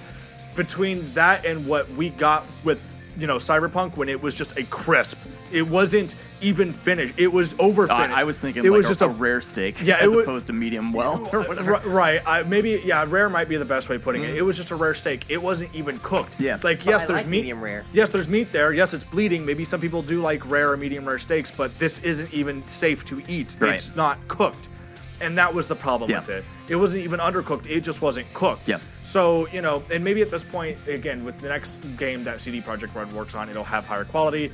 I think Elder Scrolls 6 is going to learn because of how bad Fallout 76 was. I Hmm. think they are going to say, okay, we can't fuck up that badly again. Was Fallout 76 Bethesda or was that Obsidian? That was Bethesda. Okay. And that was the online where the NPCs you didn't know what exactly was, and people online were helping, pretending to be NPCs to help new players. Yeah. Wow. It was so messed up because I remember playing it once. This was like, is it as bad as everyone says it is? I'll just try it out. Yes. And I'm just like, where's the NPCs? Where do I go? What am I doing? And then some guy goes, hey, what you doing? I'm like, oh, this quest. Oh yeah, sure, cool. Here you go. And I'm like, Hey there, you gotta go this way, boy. hey there. And now the thing is, is that I'm not saying that that is like part of the experience, like not part of the intended experience. So maybe players were going to interact with that way. But Fallout 76 had issues with everything else about it that was just hmm. so horrendous. Everything would break, everything was buggy. You could shoot a monster and its head would explode and still be there, or you could ex- shoot it and it would explode and grow back. What you could get into power armor and you would turn into Slender Man. All of your clothing would disappear and the power armor would be invisible. Like when I say Fallout 76 was buggy, I mean beyond buggy. Like maybe I'll go loot something off a corpse and then get it in my inventory, and then when I close the inventory, he still has the item and I have it in my inventory and I can reloot it. Oh, again. you could break the game. like shit like that. Like Yeah. the game was just broken on Ah. every level. The problem is, like I said, it- like that's going to happen is that I think with Fall, like with Skyrim Six, I'm going to call it Skyrim Yeah, Six. me too. Scrolls, Is that I think they are going to add a lot to this game, and I think they are going to really take a step back and say, okay, we can't make Skyrim 6. We have to actually innovate this game. We have to right. make this better. There might be bugs on day one, that's fine, but we have to take in the criticism and actually listen to it. Because before, they kind of just said, we don't kind of listen to the criticism of players because what are players? A lot of players, we're going to give them this open world, and you know what they're going to do with it? We're going to write the most beautiful story ever written, and they're going to tear the pages out of the book and make paper airplanes and throw it across the room. That's what players are going to do. Ooh, what's that? I'm gonna go that way. Right, but then they're going to be like, "Why fucking try?" But the problem is, is that at that point, though, you can't say that those are your target players and that that's everybody playing your games because that's I mean, there, there are diehard Elder Scrolls fans who actually want the story. yeah, and the thing is, is that Skyrim's story was so fucking bad. Yeah, I don't, I don't even know it. Uh, long story short, here's the thing: when you get told that you're basically the prophet, like the prophecy in any video game, Hmm. it ruins the whole fucking story. Mm. Because you know exactly how the story is going to end, which people are going to say, well, you just gave Breath of the Wild. The thing with Breath of the Wild was how it presented its story. Even though you knew Link was going to defeat Ganon, Link was a character in this world before everything went to shit. So his reactions was I was what I was wanting to see. Yeah. And sadly, that's what the story failed. But if Link would have reacted to the story beats, it would have been fucking emotionally powerful. And that was going to be the cool aspect of that prophecy story, as opposed to Elder Scrolls, where everybody's like, "You're the Dovahkiin! Oh my God, you're the Dovahkiin! You're going to go kill the dragon, Dovahkiin! Thank you, Dovahkiin! Here, Yeah. here, have this magic power because you're the Dovahkiin. Here's a sword because you're the Dovahkiin. I react to you because you're the Dovahkiin. The whole story reacts. The whole story does not feel like it's continuing without you. It feels like the whole story and every NPC is reacting in there because of you, not Ah. in spite of you. They're there because of you, and that feels so fucking shitty. So stupid. It's Yeah. so bad. And the story to Elder Scrolls Skyrim was so fucking mediocre and badly written. It was like, whatever, fuck it, I'm not engaging with this as opposed to Breath of the Wild, where I was actually really invested in. When the story let me down, it made me sad, but I was still really impressed that Zelda was reaching that level of storytelling. And I think that again, the nuance was there, and I think they understand that, and they took that feedback back. Like I'm hoping that's there for Breath of the Wild 2. My Yeah. expectations for Breath of the Wild 2 are through the fucking roof because I think they are listening to feedback, as opposed to Bethesda and opposed to Game Freak, where they're just like, eh, fuck it, we're gonna do the same thing we did for the last five games, and you're gonna buy it, and you're gonna like it, cause fuck you. I'm not gonna lie. I'm probably gonna skip skip Elder Scrolls Six. I- I'm kind of over fantasy stuff. I need a break. I love fantasy stuff. I'm gonna wait for the reviews, and if I get told that the game basically gives me a blowjob as soon as I open the fucking case to it, I'll buy it. But you know what? I'm not expecting that. I'm just gonna be real with people right now. I'm not expecting that. So, not gonna expect that for the new Pokemon game after this one either. I'm just saying until I get told Game Freak gets fucking fired out of the sun, out of a cannon into the sun, or whatever the fuck. I'm not expecting anything new for the, the special for the new Pokemon game. That's why I'm going to be hypercritical of the games when they come out, and that's why I'm going to probably play them and still enjoy them. But at this point, I'm kind of just tired of Game Freak, and I think that they're a developer that needs to go, as Mhm. opposed to maybe CD Projekt Project Red or Bethesda, where they still obviously have enough people with talent in the series that want to try to make games that are worth people's time, that they're worth playing. I don't get that from Game Freak. I literally get that they're just going through the Pokemon machine and they have a grinder and they just have a set system of doing shit and they don't give a fuck about product, uh, their product, and I think that's the truth. Are they doing something specific for Witcher in December? I don't know. Like an update or an upgrade or? I don't know. Oh. I never played The Witcher 3. I kind of want to after I've watched your videos, but I don't know enough about The Witcher lore and the fantasy to get into it, so I'm probably not ever going to, unfortunately. But that's a video for another time, and Sure. because we're dragging this out Oh, pretty yeah. long, and Oh, I yeah. ranted on long enough, and I'm glad that you guys let me speak about this. I'm sorry that I get passionate about this, but this is a game series that we've all No, played this since. is this is the whole entire point of Right. us to talk about. It was this. either Pokemon or Modern Warfare. Right, but their now the funny thing is, is that despite the fact of how hypercritical I was of Pokemon so far, and me playing the game for the first like 12 hours and my reactions to it, do I think it's worth going out and buying? Yeah, fine. It's it's okay. It's worth playing, I think, because the game's pretty and the Pokemon fight. It is Pokemon, and you're gonna fall in love with them. Because I already love my starter. I can't say that I don't. I love the Which one did you pick? The Weed Cat. The fire type for me. Yeah, every, a lot of people chose Fuecoco. I I chose. I honestly, I, I've only like what was it? I think it was Sword Shield. That was the very first time I've ever picked a grass type. yeah, a lot of people. Because I really, I looked, I was like, "No, what's the fire type? It's a rabbit. Oh, okay, it's a rabbit. It plays soccer. Uh, I'm an American. I love fucked. I love No. Scorbunny. I did I did pick Scorbunny for that game, and I didn't let me down. Oh no, I actually did choose Inteleon for that one, so I did. Choose, No, I was gonna say, yeah, I no. chose Sobble. That's right. Sorry, I chose Sobble, and I got Inteleon, and I fucking loved Inteleon. But I also love Scorbunny. I didn't care for the uh, the grass starter. I, didn't- did. I, didn't thought ca- the grass starter was. I cool didn't. I didn't care for Rillaboom. I didn't care for uh, Grookey, but whatever. Lies. I didn't care for it that much, but again, that's one of the things that's special about Pokemon. And again, that's one of the reasons why Pokemon is special to a lot of people is that you don't really bond with the story, you don't bond with the characters, you bond with the Pokemon, and that's at the end of the day. Are you going to still get that with this game? Yeah. If for the right reasons, no. My Pokemon chasing a yarn ball when we're having a picnic and it's floating like sitting down and floating or sleeping lying on the ground floating and skidding across the ground yes that's been happening I, I love it because it's so dumb and i and i can't say that that's not an aspect of pokemon that's not worth enjoying and i think it is worth enjoying and playing the game i just wish game freak would do better I, hmm. I, I wish Game Freak would actually just take the time and say, "Hey, what can we do to these games to make them better?" And Sure. they would try to innovate. I totally agree with that. I think there's nothing wrong with them. The problem is, is like there's no other like like that's just look at the mindset of like before we leave like EA when 2K used to make the, the the football series and EA had their own Madden series. There was competition to where like we got to improve, we got to do this, we have to do this. Uh, what, what else can we do to make this game worth it? us buying? No, someone buying it, and then the license got bought by EA. And what has So you're happened? to saying we need a com- a direct competitor we with need something. Game Freak, like another Pokemon creator? No. I don't Because know, I just Tim feel- Tim is a game that's been out. And Temtem would be the closest thing to a competitor to Pokemon right now. Really? Okay. Yes, Temtem. No, was- I'm talking about two separate game developers making Pokemon games. No, because one of the other clients that I'm going to review coming out here was the Pokemon trading card game client Yeah. live that's coming out. Hmm. And the problem is that the beta for that is horrendous. It's bad. Oh. To give you an idea, somebody who has an iPhone, what is it, 13 right now?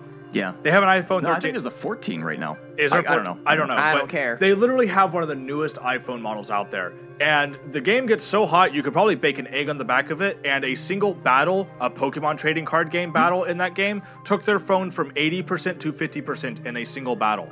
Oh crap! Holy crap! I need you to understand how shit Yeah. that has to be for that to happen. How badly optimized that has Yeah. to be. So the thing is, is that that right there immediately shows a stunning lack of quality on another Pokemon product, and that to me raises more flags saying, hey, maybe also the Pokemon company is an issue here, because to me it looks like.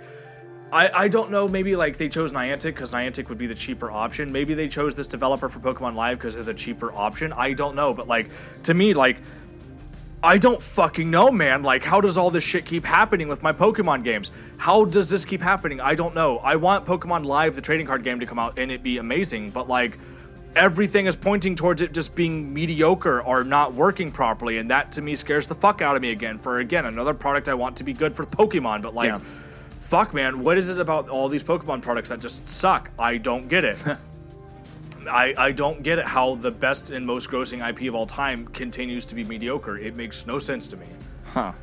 Uh, I don't know. So we'll have to see. I, I am going to do more looking into that client when it does come out and it doesn't fry my phone to play it because I want to do a review on the phone and the PC client of it, but fuck. So we're doing future stuff, like what? Who's got what's coming out soon? Well, stuff. I think um, we have Evil West coming out this Tu- week. I Tuesday. think Tuesday. Tuesday. Yes, I should be getting my copy Tuesday. I'm waiting for code. Um, what else do I? There was something else. Oh, I still have Tales of Borderland. I have still not touched that. Game. I game. almost bought that game. It was twenty one dollars on sale. Uh, from what my friend says, it's good. It's just not as good as the first Tales of Borderlands Mhm. game. Because like the first Tales of Borderlands game was just fantastic from beginning to end, and it was so comically good. Like if you had like a, to choose from the Telltale style games, Yeah. it would have been The Wolf Among Us, Tales of Borderland, um, The Walking Dead season one. Wait, so Tales of the Borderlands? There's no gunplay in that game? it's like a point. It's just like The Walking Dead Oh, game. I wouldn't like that game. Then I'm glad I didn't buy it. I don't Yeah. like those types of games. Yeah. Tales of the Borderland, that's the very first one was just like that. Mm. It's one of those things where like he'll remember that. That's Yeah, where- I'm glad I didn't buy that. Because me and Andrew became friends thanks to Five Nights at Freddy's 2, I think it was, and season one of the Walking Dead Yeah, game. right. Because me and him were talking about like like I did this and he just goes, Oh, you did? I did this kind of situation. Yeah. But like those are like the top three in my honest to God opinion for the Telltale games. Are you getting the Ruby game? No. Are you getting Gungrave Gore? I don't think I am. I think that's coming out here soon. I know. I will. I, I know that right now. I have. Uh, oh, the next one I know that for a fact in December will be that Final Fantasy Crisis Core game. I know that for a Final fact. Fantasy VII Reunion or Final Fantasy Reunion? I don't know what it's, called. It's called. Crisis Core. Is it actually called? Is it Crisis Core It's the P, it's the piece. I don't know. I know it's the PSP game brought Yeah. back with you know everything Yeah. ch- fixed and Right. stuff like that. So, So, this I- this isn't attached to this. This isn't anything to do with like it's the, the sequel to Seven remake, right? this takes place before seven. Oh, okay. Yeah, that's one of the reasons why I'm looking forward to it, but I'll have to just see what happens. So I'm I not. mean, I love the PSP game. I played the living crap I, I out never of that. game. finished it. I It's did, really I good. did play it. I never finished it. really, really good. Ah. Yeah, so we do have a lot of games. I still have to play. I still have to touch. That's like my biggest problem with with, with Game Pass. It's like, oh, hey, this game's on here. I'll download Yep. it. Have I touched it yet? No. I'm like still stuck at some like halfway through Scorn right now, about like t- like six hours in, and I'm constantly getting stuck on puzzles. They're hard. What about uh, Pentiment? Have you played that one? That's on Game Pass. No, I seen it. I think I downloaded it, but I have not touched it yet. Mm, I'm, I'm still. I'm just like I said. I was trying to finish up the season pass for Overwatch 2 because I paid for it. Why not finish it? Yeah. Get it done and over with. I had think I have 15 days left. I'm like, screw it, just get it done now, kind of situation. yeah. Now, on the other hand, like like I said before, are these season passes worth it? Not really, in my opinion. No. Then I don't think they are. I, I've said what I've got multiple times. You got the gun, uh, not Gungrave. The I, I totally blanked. What the hell is Evil this year? West? Evil West. I was gonna say Gungrave. Evil West coming out on Tuesday, and then I'm I am getting Marvel's Midnight Suns. I'm not letting Greg's review sway me with it. I, I think that game's gonna be fun. That's December 4th, and then December 16th or 14th or whatever it is is Crisis Core remake and um, High on Life. High on Life also comes out the same day. Oh and my I'll- god! I will be playing I, those. I, I pre-installed that game already. Yep, You're right. Me too. Me too. I- so I've already. High on Life is actually my most anticipated game this year. I've it been just looking looks so. forward I want to see how comical it really is. That's like that's the real question. How comical is this game? Yep, I'm Because really the looking voice forward to actors from Rick and Morty are in this, and I'm kind of excited for it. And I still have Bayonetta to go through. I've still got a, my backlog's stupid. See, I It's want to get. Bayonetta three, but like my dad's, just, my mom and dad were just like, "What do you want for Christmas?" And I was like, "I was like, I don't care about Christmas." They go like, "We need Give to me give you." Bayonetta freak. I want a half naked chick on the front of play out. Give me a Bayonetta. Yeah, th- there we go. I should have talked like that to them. Um, but Did any like, of you ever play Soul Hackers? No. Nope. No, I heard that game was good. There's a Soul Hacker 2 game that came out this year that I've heard good things about. But yeah, those are my games. And ton, tons and tons of like backlog stuff. Next year is going to be backlogs for me. I have a So- lot of backlogs I gotta finish. Like I, I, I, my goal is to finish God of War. I switched to the lower difficulty just because I want to enjoy it. I'm like, I work so much, I don't have the time to like be like me in my early 20s where like I I'm only working part-time. I have all this time in the world. You know, like s- school's done for this the, for this semester. Right. I can play for a solid week with no concerns. Yep. I don't have that luxury. I'm working 70 hours a week. And like straight up like it's hard to like get yourself sometimes to like not fall asleep when you get home and try to finish playing God of War. I want to. I want to play God of War so bad. People don't want to hear about how old you're getting, dude. I'm not old. You work 70 hours and see what happens what you do. No, you, I get it. I you, get it. You fall asleep. yeah, I understand. Your body hurts. But you're not like when you were a teenager slamming Red Bull and staying up for, for and getting like three hours of sleep Yeah. and being fine. But, but the same thing is, I, I was working 20 hours a week, Yeah, that's true. and like I would have some. Uh, I would like during winter break, I had like what was it, almost three weeks off, Yeah. And I would work maybe after the holiday seasons, maybe about like 12 hours to 20 hours. Guess what? I have all that disposable time. Yeah. Working 70 hours a week, I get to play maybe two hours. Just imagine if you were married and had kids. I, I my friend still gets No! My friend still plays games and being he, he does it right. He Yeah. gets his Saturday. That's his day. The game. I'm just Saturday. thinking, you think you got no time now. Imagine if you had uh, actual like responsi- adult responsibilities. We do have adult responsibilities, but there's no living Speak life for yourself. There's no living life responsibilities Yeah. and commitment Right. responsibilities. Yep. Anyway, uh, we'll, we'll get out of here. We've been rambling for a little bit. Um, Your face has been rambling. and silence will take us out. I'm Josh. Oh no, I, I, I'm I Andrew. was trying to think of the song. I was like, wait, what is that song? I was pausing. No, I was thinking. I, I'm actually wondering if, um, oh, I'm gonna butcher them, like Nerd Out or Miracle of Sound or one of those guys. I wonder if they made me like parody songs. I'll have There's a see. bunch of parodies. I know that. What was it? for Smosh. for for, for, uh, for this game specifically. Oh, okay. I know there's a bunch of Pokemon parody songs. Yeah, we'll figure it out. Anyway, We'll figure it we're out. Bye. Bye. Bye. Bye. Pika Pika. Pikachu. I'm here. From the Sonic Frontiers original soundtrack.